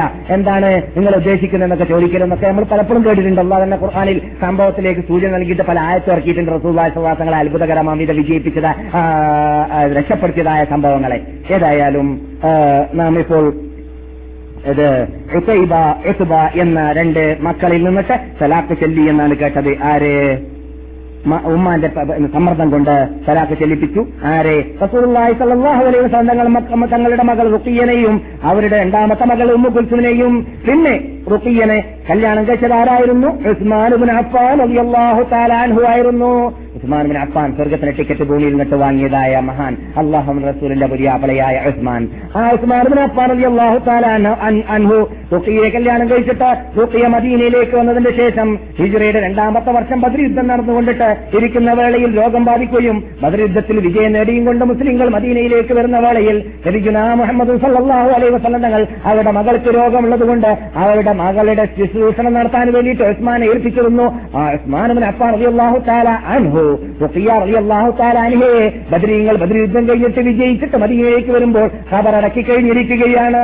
അവർ മരിച്ചു. അതിനുശേഷം നബിഗുന മുഹമ്മദ് സല്ലാഹു അലൈഹി വസ്ലം രണ്ടാമത്തെ മകളാകുന്ന ഉമ്മു കുൽസുമിനെയും ഉമ്മു കുൽസും റളിയല്ലാഹു തആല അൻഹയെയും ആ ഉസ്മാനുമിന് അപ്പാന് തന്നെ കെട്ടിച്ചു കൊടുത്തു. അതുകൊണ്ട് ഉസ്മാനിന്റെ പേരാണ് ഉസ്മാനെ കുറിച്ച് കേട്ടിട്ടുണ്ടല്ലോ നിങ്ങൾ? രണ്ട് പ്രകാശത്തിന്റെ ഉടമ എന്നാണ്. അള്ളാഹുവിന്റെ റസൂലിന്റെ മകളാകുന്ന രണ്ട് പെൺമക്കളുടെ ഭർത്താവാണ് ഉസ്മാൻ ബിൻ അഫ്ഫാൻ റളിയല്ലാഹു തആല അൻഹു. അതുപോലെ തന്നെ നബി സല്ലല്ലാഹു അലൈഹി വസല്ലം തങ്ങൾക്ക് ഖദീജയിൽ നിന്നിട്ട് ജനിക്കപ്പെട്ടതായ നാലാമത്തെ പെൺകുട്ടിയായിരുന്നു ഫാത്തിമ റളിയല്ലാഹു തആല അൻഹ. റളിയല്ലാഹു തആല അൻഹ മക്കയിൽ നിന്നിട്ട് തന്നെ ജനിക്കപ്പെട്ടു. അവർ ഉഹദ് യുദ്ധം നബി താലിബിൽ നിന്നിട്ട് കുട്ടിയുണ്ടായി. ഹസൻ എന്ന കുട്ടിയെ ജനിക്കപ്പെട്ടത്. അത് ഉഹദ് യുദ്ധം കഴിഞ്ഞതിന്റെ ശേഷമാണ് എന്ന് പറയപ്പെടുന്നു. നാം ഷോർട്ടാക്കി പറയാം. നമുക്ക് വിഷയത്തിലേക്ക് പെട്ടെന്ന് എത്തേണ്ടതുണ്ട്. നുബുവത്തിന് ശേഷം നബി സല്ലാഹു അലൈഹി വസല്ലം ഞങ്ങൾക്ക് ജനിച്ച മകൻ അത് അബ്ദുള്ള എന്ന മകനും പിന്നെ നേരത്തെ കേട്ടതായ മാരിയത്തിൽ എന്ന സ്ത്രീയിൽ നിന്നിട്ട് ഇബ്രാഹിം എന്ന കുട്ടിയുമായിരുന്നു. അപ്പോൾ അബ്ദുള്ള നുബുവത്ത് കിട്ടിയതിന്റെ ശേഷം ജനിച്ച മകനാണ്. ബാക്കിയുള്ളവരെല്ലാം ഫാത്തിമ അടക്കം നുബുവത്തിന് മുമ്പ് ജനിക്കപ്പെട്ടതായ മക്കളും ആണ്. എന്നാൽ നബി സല്ലല്ലാഹു അലൈഹി വസ്ലം ഞങ്ങൾക്ക് സയ്യിബ് എന്നും താഹിർ എന്നും രണ്ട് മക്കൾ ആൺമക്കൾ ഉണ്ട് എന്ന് പല ചരിത്രകാരന്മാരും പറഞ്ഞിട്ടുണ്ടെങ്കിലും സഹിഹായ അഭിപ്രായത്തിൽ സയ്യിബ് എന്നും താഹി- താഹിർ എന്നും പറയുന്നതായ രണ്ട് പേര് അത് അബ്ദുള്ള എന്ന മകന്റെ ഓമന പേരാണ് അല്ലെങ്കിൽ സ്ഥാനപ്പേരാണ് എന്നാണ് പറയപ്പെടുന്നത്. ചില റിപ്പോർട്ടിൽ അല്ല തയ്യിബ് ഒരു കുട്ടിയുടെ പേര് തന്നെയാണ്. താഹിറാണ് അബ്ദുള്ള എന്ന കുട്ടിയുടെ പേര് എന്നും പറയപ്പെടാറുണ്ട്. ഹിജ്റയുടെ എട്ടാമത്തെ വർഷത്തിലാണ് ഇബ്രാഹിം എന്ന കുട്ടിയെ ജനിക്കപ്പെട്ടത് മദീനയിൽ വെച്ചിട്ട്. അതുപോലെ തന്നെ ഒരു വർഷം എട്ട് മാസമാകുമ്പോൾ അവർ വസാത്താവുകയും ചെയ്തു. ഒരു വർഷവും പത്ത് മാസവും ആയപ്പോൾ എന്ന് പറഞ്ഞാൽ രണ്ടു വയസ്സ് പൂർത്തിയായിട്ടില്ല എന്നർത്ഥം. സല്ലല്ലാഹു അലൈഹി വസല്ലം തങ്ങളുടെ ഭാര്യ ഖദീജയെ കുറിച്ച് സംസാരിച്ചപ്പോൾ മറ്റു ഭാര്യമാരെക്കുറിച്ചും ഇതേ അവസരത്തിൽ പറയൽ അനിവാര്യമാണ് എന്ന് ചില സുഹൃത്തുക്കൾ അഭിപ്രായപ്പെട്ടതുകൊണ്ടും അത് ഉചിതമായ ടൈം ഈ സന്ദർഭം തന്നെയാണ് ഇന്ന് രാത്രി എന്നല്ല. ഈ സന്ദർഭം തന്നെയാണ് എന്ന് തന്നെ ഞാൻ മനസ്സിലാക്കിയതുകൊണ്ട് റസൂലുള്ളാഹി സ്വല്ലല്ലാഹു അലൈ വസ്ലം തങ്ങളുടെ ശേഷിക്കുന്ന ഭാര്യമാർ ആരൊക്കെയാണ്? എപ്പോഴൊക്കെയാണ് കല്യാണം കഴിഞ്ഞത് എന്നതും റസൂലുള്ളാഹി സ്വല്ലല്ലാഹു അലൈഹി ഒന്നിലധികം ഭാര്യമാരെ അല്ലെങ്കിൽ കൂടുതൽ ഭാര്യമാരെ സ്വീകരിച്ചതിന്റെ പേരിൽ ഓറഞ്ച് ലിസ്റ്റുകാരും ഹ്യൂമനിസ്റ്റുകാരും ക്രിസ്ത്യാനികൾ എന്നൊരു വിഭാഗവും മറ്റു അവരെ ഏറ്റുപാടുന്നതായ യുക്തിവാദികളും മോഡലിസ്റ്റുകാരും മറ്റു മറ്റുമെല്ലാം പറയുന്നതായ ചെറിയ തോന്നിവാസങ്ങളെക്കുറിച്ച് മറുപടി എങ്ങനെയാണ് നാം കണ്ടുപിടിക്കേണ്ടത് പറയേണ്ടത്? അതിനെന്താണ് ഇസ്ലാം നൽകുന്ന മറുപടി? നമുക്ക് അതിൽ നിന്നിട്ട് പഠിക്കേണ്ട പാഠങ്ങൾ എന്തൊക്കെയാണ് എന്നത് നാം വിശദീകരിച്ചിട്ട് ഇത് അടുത്ത ക്ലാസ്സുകളിലൂടെ പറയുന്നുണ്ട്. അത് പറയുവാനും കേൾക്കുവാനും അള്ളാഹു നമ്മെ അനുഗ്രഹിക്കുമാറാകട്ടെ. നബി വസല്ലമയുടെ ശേഷിക്കുന്ന ഭാര്യമാരിൽ നിന്നിട്ട് രണ്ടാമത്തെ ഭാര്യ ഹദീജയ്ക്ക് ശേഷം സൗദ റളിയല്ലാഹു തആല അൻഹിയാണ്. സൗദ ആ, എന്ന് പറയുന്ന ആ ഭാര്യ റസൂർലായി സലല്ലാഹു അലൈഹി വസ്ലം തങ്ങൾ കല്യാണം കഴിച്ചത് വർഷത്തിൽ ഹദീജ വഫാത്തായതിന്റെ ശേഷമാണ്. ഒരു കാര്യം നിങ്ങൾ പെട്ടെന്ന് അടുത്ത ക്ലാസ്സിൽ ഒരു പക്ഷേ ഈ ക്ലാസ്സിൽ പങ്കെടുത്ത മഹാത്മാക്കൾ നിന്നിട്ട് ചിലവരുണ്ടായിക്കൊള്ളണമെന്നില്ല. അപ്പോൾ അവരെ മനസ്സിലാക്കാൻ വേണ്ടി തന്നെ ഇത് ഒരു കാര്യം നാം മനസ്സിലാക്കിയിരിക്കേണ്ടതുണ്ട് പഠിച്ചിരിക്കേണ്ടത് ഉണ്ട് അതെന്താണ് മുഹമ്മദ് സല്ലാഹു അലൈഹി വസല്ലം തങ്ങൾ ശത്രുക്കൾ പറയും പറയുന്നത് പോലെ ഓറഞ്ച് ലിസ്റ്റുകാർ പറയുന്നത് പോലെ മോഡലിസ്റ്റുകാർ പറയുന്നത് പോലെ യുക്തിവാദികൾ പറയുന്നത് പോലെ വേൾഡ് സിയോണിസ്റ്റ് പാർട്ടി പറഞ്ഞു പറിക്കുന്നത് പോലെ ആ ആഗ്രഹങ്ങൾക്ക് വേണ്ടി മാത്രമോ വികാരത്തിന് വേണ്ടി മാത്രമോ നബി അലൈ വസല്ലം തങ്ങൾ കല്യാണം കഴിച്ചിട്ടേ ഇല്ല. അങ്ങനെയാണെങ്കിൽ നബി അലൈ വസല്ലം തങ്ങളെ കുറിച്ച് സഹേൽ ബുഖാരിയിലും സഹേൽ മുസ്ലിമിലും ഉള്ളതായ ധാരാളം ഹദീസുകൾ എന്നൊക്കെ മനസ്സിലാക്കാൻ സാധിക്കുന്നത് നാൽപ്പതിൽ പരം പുരുഷന്മാരുടെ ശക്തി എന്നാണ് നബിക്ക് അള്ളാഹു നൽകിയിട്ടുള്ളത് എന്നാണ്. ആ കണക്കനുസരിച്ചിട്ട് നാലിനെ നാല് കൊണ്ട് കഴിച്ചാൽ നാലും നാല് വെച്ചിട്ട് പതിനാറ് നൂറ്ററുപത് പെണ്ണ് കെട്ടാനുള്ള കെൽപ്പ് കഴിവ് ശാരീരിക ശേഷി നബി സല്ലല്ലാഹു അലൈ വസ്ലം തങ്ങൾക്ക് ഉണ്ട് എന്നാണ് മുസ്ലിങ്ങൾ വിശ്വസിക്കുന്നത്. അങ്ങനെ ഉള്ളതായ നബി സല്ലാഹു അലൈ വസല്ലം തങ്ങൾ ആദ്യ കല്യാണം ഇരുപത്തഞ്ചാം വയസ്സിൽ കഴിച്ചതായ കല്യാണം ആ ചോര തളപ്പുള്ളതായ വയസ്സിൽ കഴി- കഴിച്ചതായ കല്യാണം കഴിച്ചതിന്റെ ശേഷം നബി സല്ലാഹു അലൈ വസ്ലം തങ്ങൾ അൻപത് വയസ്സ് പ്രായമാകുന്നത് വരേക്കും വേറെ കല്യാണം കഴിച്ചിട്ടേ ഇല്ല. വികാരമാണ് ഉദ്ദേശിക്കുന്നതെങ്കിൽ അന്വേഷിക്കേണ്ടത് കുലീനയായ കന്യകയായ കല്യാണം കഴിക്കാത്തതായ സ്ത്രീകളെയായിരുന്നു. നബി അന്വേഷിക്കുകയാണെങ്കിൽ ദശം കണക്കിൽ സ്ത്രീകളെ അവിടെ കെട്ടിച്ചു കൊടുക്കാൻ തയ്യാറായതായ കുടുംബങ്ങൾ മക്കയിൽ ഉണ്ടായിരുന്നു. അള്ളാഹു അലൈ വസല്ലം തങ്ങൾ അത് ആഗ്രഹിച്ചിട്ടേ ഇല്ല അത് ഉദ്ദേശിച്ചിട്ടേ ഇല്ല. അള്ളാഹു സുബ്ഹാനഹു തആലാന്റെ പ്രത്യേക ഹെക്കുമത്ത് അനുസരിച്ചിട്ടാണ് പിൻ കല്യാണങ്ങളെല്ലാം സംഭവിച്ചിട്ടുള്ളത് എന്നതുകൂടി മോമിനീങ്ങളെ അള്ളാഹു വിശ്വസിക്കുന്നവരെ ഖുർആാനിൽ വിശ്വസിക്കുന്നവരെ മുഹമ്മദ് നബി സല്ലാഹു അലൈഹി വസല്ലം തങ്ങളിൽ വിശ്വസിക്കുന്നവരെ നമുക്ക് ഉറപ്പുണ്ടായിരിക്കേണ്ടതുണ്ട്. ഏതെങ്കിലും തോന്നിവാസികൾ ഇസ്ലാമിനെ കുറിച്ച് പഠിക്കാത്തതായ യുക്തിവാദികളോ ഓറഞ്ച് ലിസ്റ്റുകാരോ പല വല വല- വല്ല തോന്നിവാസങ്ങളോ വല്ല സംശയങ്ങളോ അയച്ചു വിടുകയാണെങ്കിൽ എഴുതി വിടുകയാണെങ്കിൽ പ്രസംഗിച്ചു വിടുകയാണെങ്കിൽ നമ്മുടെ ആ ഈമാനിന് ഏത് നിലക്കും കോട്ടം തട്ടിപ്പോകരുത്. ആ അത് കാൺഗ്രറ്റ് ഉറപ്പിക്കപ്പെട്ടതായ ഈമാനിന്റെ ഉടമകളായിട്ട് നമ്മുടെ നബിയിൽ വിശ്വാസമുള്ളതുപോലെ തന്നെ ആ വിശ്വാസത്തിനുള്ളതായ സംരക്ഷണം അതിന്റെ പവിത്രത നിലനിൽക്കൽ. ആ നബി സല്ലല്ലാഹു അലൈഹി വസല്ലം തങ്ങളുടെ ഭാഗത്തിൽ ഏത് നിലക്കുള്ള തെറ്റിദ്ധാരണ ഒരു മുസ്ലിമിൽ ഉണ്ടാവാൻ പാടുള്ളതേ അല്ല. ശത്രുമിത്രങ്ങൾ വ്യത്യാസം കൂടാതെ നബി സല്ലല്ലാഹു അലൈഹി വസല്ലം തങ്ങളുടെ ഭാര്യമാരെ കുറിച്ച് നബിയുടെ ജീവിത കാലഘട്ടത്തിലോ ഒന്നാം നൂറ്റാണ്ടിലോ രണ്ടാം നൂറ്റാണ്ടിലോ മൂന്നാം നൂറ്റാണ്ടിലോ ഇവിടെ എവിടെയും ചർച്ച വന്നിട്ടേ ഇല്ല എന്നതും ലോകത്തിന്റെ മുമ്പിൽ നമുക്ക് തുറച്ചു കാട്ടാൻ പറ്റുന്നതും ഒരു ഇംഗ്ലീഷുകാരൻ എഴുതിയതുമായതായ സംഭവമാണ്. അദ്ദേഹത്തിന്റെ പേരിപ്പോൾ ഞാൻ ഓർക്കുന്നില്ല. അദ്ദേഹം എഴുതിയതായ ഒരു ലേഖനത്തിലൂടെ എനിക്ക് മനസ്സിലാക്കാൻ സാധിച്ചു. അദ്ദേഹം ഇത് ഇത് ശത്രുക്കളുടെ കൂടെ ഉള്ള വ്യക്തിയാണെങ്കിലും ഓറഞ്ച് ലിസ്റ്റുകാരുടെ കൂടെ പ്രവർത്തിക്കുന്ന വ്യക്തിയാണെങ്കിലും അദ്ദേഹം എഴുതി നോക്കുമ്പോൾ വായിച്ചു നോക്കുമ്പോൾ ഇസ്ലാമിനെ കുറിച്ച് പഠിച്ചു നോക്കുമ്പോൾ ഇങ്ങനെയുള്ളതായ ഒരു പ്രത്യേക ദാഹിതായി ജീവിച്ച മനുഷ്യൻ മൂന്ന് ദിവസത്തിൽ ഒരു പ്രാവശ്യമെങ്കിലും വീട്ടിൽ അദ്ദേഹത്തിന്റെ വീട്ടിൽ ഇത് തീ കത്തിക്കാത്തതായ അടുപ്പ് കത്തി അടുപ്പിൽ തീ തീ പിടിപ്പിക്കാത്തതായ അതുപോലെ തന്നെ ഷെയർ പോലത്തതായ താഴ്ന്ന ഭക്ഷണം മാത്രം കഴിച്ച് ജീവിച്ചതായ ജീവിതം നയിച്ചതായ ഒരു വ്യക്തിയെ സംബന്ധിച്ചിടത്തോളം ഇത് ജീവിതത്തിന്റെ മറു മറ്റു ഭാഗങ്ങളിലൊന്നും ആ ആ സുഖ സുഖലോലുപരായിട്ട് ജീവിക്കുന്നതായ ജീവിതം തീണ്ടി തീണ്ടി തീണ്ടിക്കാണാത്തതായ വസ്ത്രധാരണയിലോ അല്ലെങ്കിൽ വീട് പണിയുന്നതിലോ അല്ലെങ്കിൽ വാഹനത്തിലോ അല്ലെങ്കിൽ ഭക്ഷണത്തിലോ ഒന്നും തന്നെ കാണാത്ത രൂപത്തിൽ ചടഞ്ഞ് ജീവിച്ചിരുന്നതായ ഒരു പ്രത്യേക ജീവിതം ജീവിച്ചിരുന്നതായ ആ മനുഷ്യനെ സംബന്ധിച്ചിടത്തോളം അദ്ദേഹം വികാരത്തിന് വേണ്ടി കല്യാണം കഴിച്ചു എന്നത് ബുദ്ധിജീവി പറയുന്നതല്ല എന്ന് ഒരു ഇംഗ്ലീഷുകാരൻ തന്നെ എഴുതിയതായ ഒരു ഓറഞ്ച് ലിസ്റ്റുകാരൻ എഴുതിയതായ ഒരു സംഭവം ഞാൻ തന്നെ വായിച്ചു. അതാണ് യാഥാർത്ഥ്യം. മുസ്ലിങ്ങൾ എന്ന് മാത്രമല്ല അമുസ്ലിങ്ങൾ വരെ അംഗീകരിക്കുന്നതായ യാഥാർത്ഥ്യമാണ്. സല്ലല്ലാഹു അലൈ വസ്ലം തങ്ങൾ കല്യാണം കഴിച്ചതായ സ്ത്രീകളെ പരിശോധിച്ച് നോക്കുകയാണെങ്കിൽ അവരിൽ നിന്നിട്ട് കന്യകരായിട്ട് കന്യക കന്യകയായിട്ട് ഒരു ഭാര്യ മാത്രമാണ് ഉണ്ടായിരുന്നത് അതാരാണ്? ആയിഷ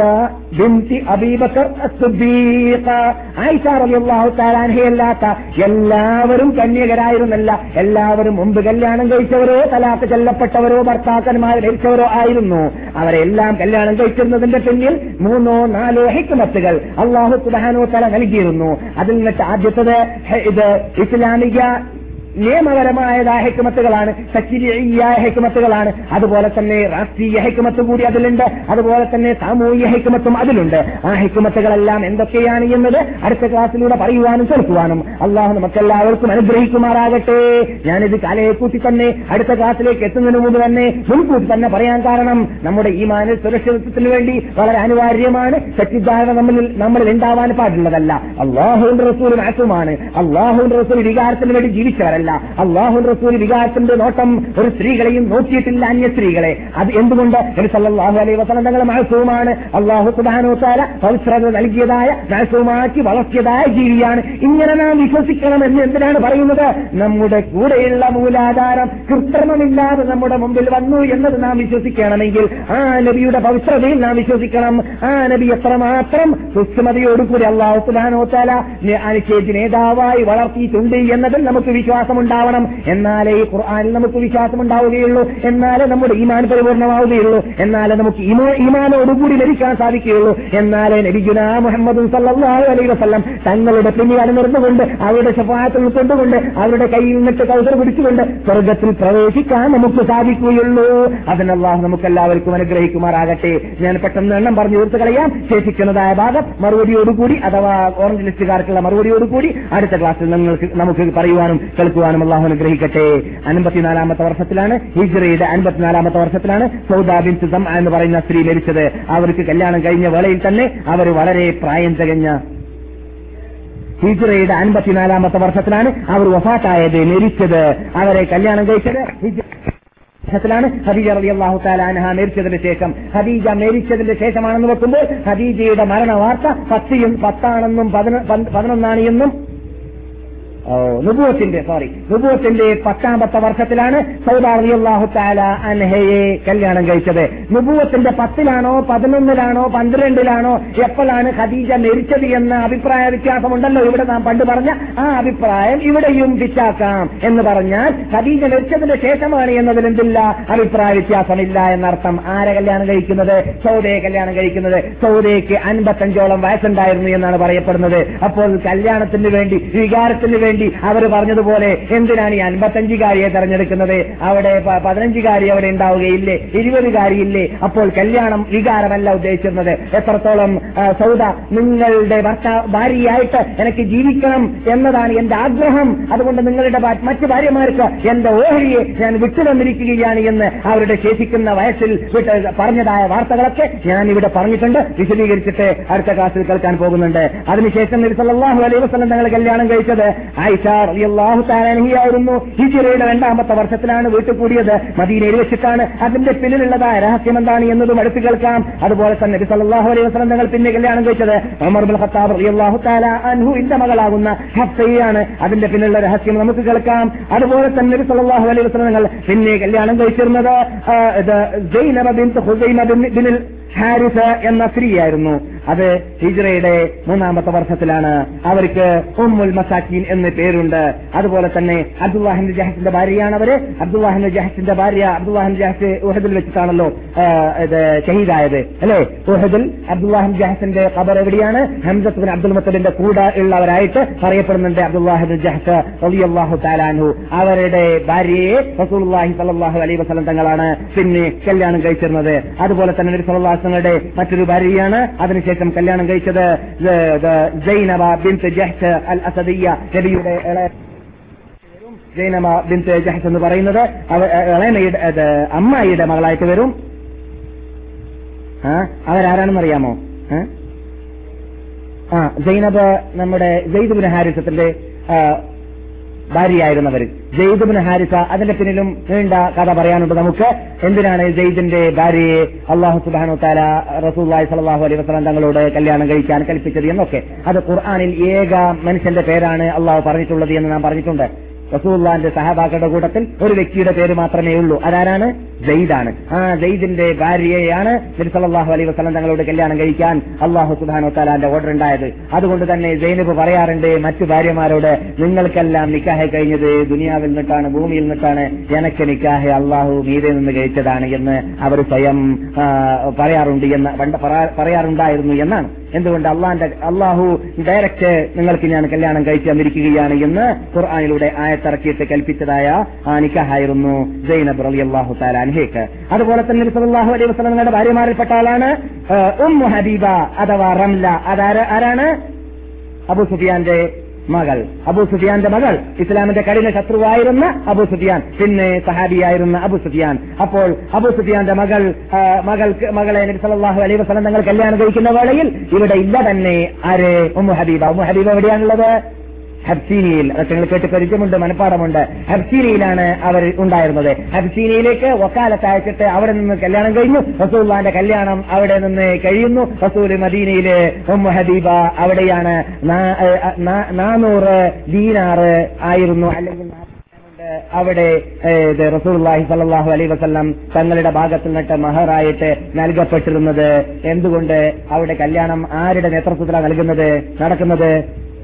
നജാക്കി രാജാവിന്റെ രാജാവ് നടക്കുന്ന കല്യാണം നടത്തുന്ന കല്യാണമാകുമ്പോൾ പിന്നെ പറഞ്ഞറിയിക്കേണ്ടതില്ലല്ലോ. എങ്ങനെയായിരിക്കും നടക്കുക എന്നത്? അതൊക്കെ നമുക്ക് പറയാം വിശദമായിട്ട് കേൾക്കുകയും ചെയ്യാം. പിന്നെ നബി സല്ലാഹുങ്ങളുടെ ഭാര്യ ഭാര്യമാരിൽ ഒരാൾ Umm Salama bint Abi Umayya ibn Mughira. Umm Salama എന്ന ഒരു കേസറ്റ് തന്നെ ഇവിടെ കിട്ടുന്നുണ്ട്. നാം ഒരു രണ്ടു വർഷം മുമ്പ് ഒന്ന് ഒന്നര വർഷം മുമ്പ് സംസാരിച്ചതാണ്. ഉമ്മു സലമ റളിയല്ലാഹു താലാൻഹ അൻഹ തനിച്ചുകൊണ്ട് ഒറ്റയ്ക്ക് മക്കയിൽ നിന്നിട്ട് ഹിജറ വന്ന മഹദിയാണ് ഇവിടെ എത്തിയപ്പോൾ അവരുടെ ഭർത്താവ് ആദ്യം തന്നെ എത്തിയിട്ടുണ്ട്. അവരുടെ ഭർത്താവും ഇവിടെ നിന്ന് ആദ്യമായിട്ട് മരിച്ചുപോയി. പിന്നെ നബി സല്ലല്ലാഹു അലൈഹി വസല്ലം തങ്ങൾ ഉമ്മു സലനയെ ഭാര്യയായിട്ട് സ്വീകരിക്കുകയും ചെയ്തു എന്ന് നാം പഠിച്ചതാണ്. അതുപോലെ തന്നെ വസല്ലം ഭാര്യമാരിൽപ്പെട്ടവരാണ് മൈമൂന ബിൻതുൽ ഹാരിസ്. അത് ആരാണ്? ഖാലിദ് ഇബ്നു വലീദിന്റെ ആ, ഹാലയാണ് ഖാലിദ് ഇബ്നു വലീദിന്റെ ഖാലയെ കല്യാണം കഴിക്കാന്ന് പറഞ്ഞാൽ അതിന്റെ പിന്നിലും ധാരാളം നമുക്ക് പഠിക്കാനുണ്ട്. പിന്നെ നബി സല്ലല്ലാഹു അലൈഹി വസല്ലം ഭാര്യമാരിൽപ്പെട്ട ആളാണ് ഫൈബറിലുള്ളതായ ജൂത നേതാക്കൾ ജൂത രാജാവിന്റെ മകൾ അതാരാണ്? സഫിയ ബിൻ സുഹയ്യ് അതിന്റെ പിന്നിലും രഹസ്യങ്ങൾ ധാരാളമുണ്ട് എന്ന് നാം പലപ്പോഴും പറഞ്ഞിട്ടുണ്ട്. ഇനിയും കേൾക്കാൻ ഇൻഷാ അള്ളാഹ് അതുപോലെ തന്നെ നബി സല്ലാഹു അലൈഹി വസ്ലം തങ്ങളുടെ ഭാര്യമാരിൽ പതിനൊന്നാമത്തെ പേരാണ് ജുവൈലിയ ബിൻസിൽ ഹാരിസ് ബനുൽ മുസ്തലഖ് എന്ന യുദ്ധം കഴിഞ്ഞ ശേഷം അതിൽ അഭയാർത്ഥികളായിട്ടോ അല്ലെങ്കിൽ അതിൽ ആ, ശരീയത്തായിട്ടോ പിടിക്കപ്പെട്ടതായ കബായയായിട്ടോ പിടിക്കപ്പെട്ടതായ ഒരു മഹതിയായിരുന്നു ജുവൈലിയ അവരെ നബി സല്ലല്ലാഹു അലൈഹി വസല്ലം തങ്ങൾ ഭാര്യയായിട്ട് സ്വീകരിച്ചു. അവരെ ഭാര്യയായി സ്വീകരിക്കുന്നതിന് മുമ്പ് അവരോട് നബി സല്ലല്ലാഹു അലൈഹി വസല്ലം തങ്ങൾ അവരുടെ അടുക്കൽ വന്നിട്ട് ഞാൻ ഇന്ന് സാബിത്തിന്റെ അടുക്കൽ ഇപ്പോൾ മുക്കാത്തവ നൽകപ്പെട്ടിരിക്കുകയാണ്. സാബിത്ത് എന്ന് പറഞ്ഞാൽ അവരുടെ ഓഹരിയിലായിരുന്നു ഈ അറസ്റ്റ് ചെയ്യപ്പെട്ടതായ സ്ത്രീകൾ. ഇന്ന് ഓരോ സഹാബാക്കളുടെ ഓഹരിയിൽ വരുമല്ലോ. ഓഹരിയിലായതുകൊണ്ട് സാബിത്ത് പറഞ്ഞു നിങ്ങൾക്ക് ഞാൻ മുക്കാത്ത- മുക്കാത്തവ നൽകിയിരിക്കുക എന്ന് പറഞ്ഞാൽ നിങ്ങൾ എനിക്ക് ഇത്ര കാശ് തന്നാൽ നിങ്ങൾ നിങ്ങൾ സ്വാതന്ത്ര്യമായിട്ട് മാറുമെന്ന്. നബി സല്ലാഹു അലൈഹി വസ്ലങ്ങളുടെ ഹദ്റത്തിലേക്ക് വന്നിട്ട് അവർ ചോദിക്കുകയുണ്ടായി. എന്ത്? ഒരു നേതാവിന്റെ മകളാണല്ലോ. എന്ത്? ഞാൻ- എന്റെ എന്നെ ഞാൻ ആരുടെ ഓഹരിയിലാണ്? ആ വ്യക്തി ആ സഹാബി പറയുന്നുണ്ട് അവർക്ക് ഇത്ര സംഖ്യ ഇത്ര കാലത്തിലൂടെ കൊടുത്തു തീർക്കണമെന്ന്. എനക്കാണെങ്കിൽ കൊടുക്കാൻ കഴിവില്ല എന്ന്. അപ്പോൾ അവർ ചോദിച്ചു നിങ്ങൾക്ക് സ്വതന്ത്രിയാവുകയാണോ വേണ്ടത്? അല്ലെങ്കിൽ നിങ്ങൾക്ക് മുക്കാത്തറിൽ നിന്ന് രക്ഷപ്പെടുകയാണോ വേണ്ടത്? അല്ലെങ്കിൽ നിങ്ങൾക്ക് ഞാൻ നിങ്ങളെ ഭാര്യയായിട്ട് സ്വീകരിക്കുകയാണോ വേണ്ടത്? എന്ന് ചോദിച്ചു. അങ്ങനെ ഭാര്യയായിട്ട് റസൂൽ വായ്പങ്ങൾ സ്വീകരിച്ചതോടുകൂടി നൂറുകണക്കിൽ മറ്റ് അഭയാർത്ഥികളായിട്ട് അടിമ സ്ത്രീകളായിട്ട് ജീവിക്കുന്ന അതേ യുദ്ധത്തിൽ സഹാബാക്കളുടെ കീഴിൽ ജീവിക്കുന്ന എല്ലാ എല്ലാ സഹാബാക്കളുടെ വീട്ടിലേക്കും വാർത്തയെത്തി അള്ളാഹിന്റെ റസൂലെ ഇന്ന കുടുംബക്കാരിയാകുന്ന നമ്മുടെ വീട്ടിലുള്ളതായ സ്ത്രീയുടെ കുടുംബക്കാരിയെ ഉമ്മുൽ മുഅ്മീനായിട്ട് തെരഞ്ഞെടുത്തു എന്ന വാർത്ത ഈ വാർത്ത കേട്ടപ്പോൾ അവരെല്ലാവരും തീരുമാനിച്ചു റസൂർവാന്റെ വീട്ടിൽ ഉള്ളതായ സ്ത്രീയുടെ കുടുംബക്കാരി അടിമ സ്ത്രീയായി ഞങ്ങളുടെ വീട്ടിലിരിക്കാൻ പാടുള്ളതല്ല എന്ന് തീരുമാനിച്ചിട്ട് ദശക്കണക്കിലോ അല്ലെങ്കിൽ നൂറുകണക്കിലോ വരുന്നതായ സ്ത്രീകളെ രാത്രിയേക്ക് രാത്രി എല്ലാ സഹാബാക്കളും സ്വതന്ത്രരാക്കി മാറ്റുകയും ചെയ്തു. ഒരു രഹസ്യം നിങ്ങൾ കേട്ടില്ലേ? റസൂൽ അവരെ ഭാര്യയായി സ്വീകരിച്ചു എന്ന വാർത്ത കിട്ടിയതോടുകൂടി നൂറുകണക്കിൽ സ്ത്രീകൾ അടിമ അടിമവേല ചെയ്യുന്നതിന് പകരം അടിമ സ്ത്രീയായിട്ട് ജീവിക്കുന്നതിന് പകരം എല്ലാവരും സ്വതന്ത്രരായി മാറുകയും ചെയ്തു. അങ്ങനെയുള്ളതായ ധാരാളം രഹസ്യങ്ങൾ അടുത്ത ക്ലാസ്സുകളിൽ നമുക്ക് പറയുവാനും കേൾക്കുവാനും അതുപോലെ തുടർച്ചയായിട്ട് നബി സല്ലാഹു അലൈഹി വസ്ലങ്ങളുടെ ഹിസ്റ്ററി പറയുവാനും അള്ളാഹു നമുക്കെല്ലാവർക്കും തോഫീക്ക് ചെയ്യുമാറാകട്ടെ. അറഹമുറഹീമായ പാതികളായ ദോഷികളായ ഞങ്ങൾ നീ ബഹുമാനിച്ച് ആദരിച്ച നാട്ടിൽ വീട്ടിൽ സ്ഥലത്ത് സമയത്ത് നിന്നുകൊണ്ട് നിന്നോട് ചോദിക്കുന്ന ചോദ്യത്തിന് വെറുതെ അവർ മടക്കിക്കളയിലെ രക്ഷിതാവേ ദിനുൽ ഇസ്ലാമിന് വേണ്ടി പാടുപെട്ടുകൊണ്ട് ദിനുൽ ഇസ്ലാമിന് വേണ്ടി സേവനം ചെയ്തുകൊണ്ട് ജീവിക്കുന്നവരിൽ ഞങ്ങളെല്ലാവരെയും നീ ഉൾക്കൊള്ളിക്കണേ രക്ഷിതാവേ. ഇങ്ങനെയുള്ളതായ സദസ്സുകളിൽ ഇങ്ങനെയുള്ള ലീവ് ദിവസങ്ങളിൽ തോന്നിവാസങ്ങളിലും ഫിലിംസുകളിലുമെല്ലാം കണ്ടുകൊണ്ട് ടൈം വേസ്റ്റാക്കുന്നതായ സുഹൃത്തുക്കളിൽ നിന്നിട്ടെല്ലാം ഒഴിവായും കൊണ്ട് ഈ മഹാസദസ്സിലേക്ക് വന്നതായി മഹാത്മാക്കളെ നീ സ്വീകരിക്കണേ രക്ഷിതാവേ. ഇങ്ങനെയുള്ള ഭാഗ്യം കിട്ടാത്തതായ സുഹൃത്തുക്കൾക്ക് നീ മാപ്പിക്കുകയാണ് രക്ഷിതാവേ അവർക്ക് ഇങ്ങനെയുള്ള സദസ്സിൽ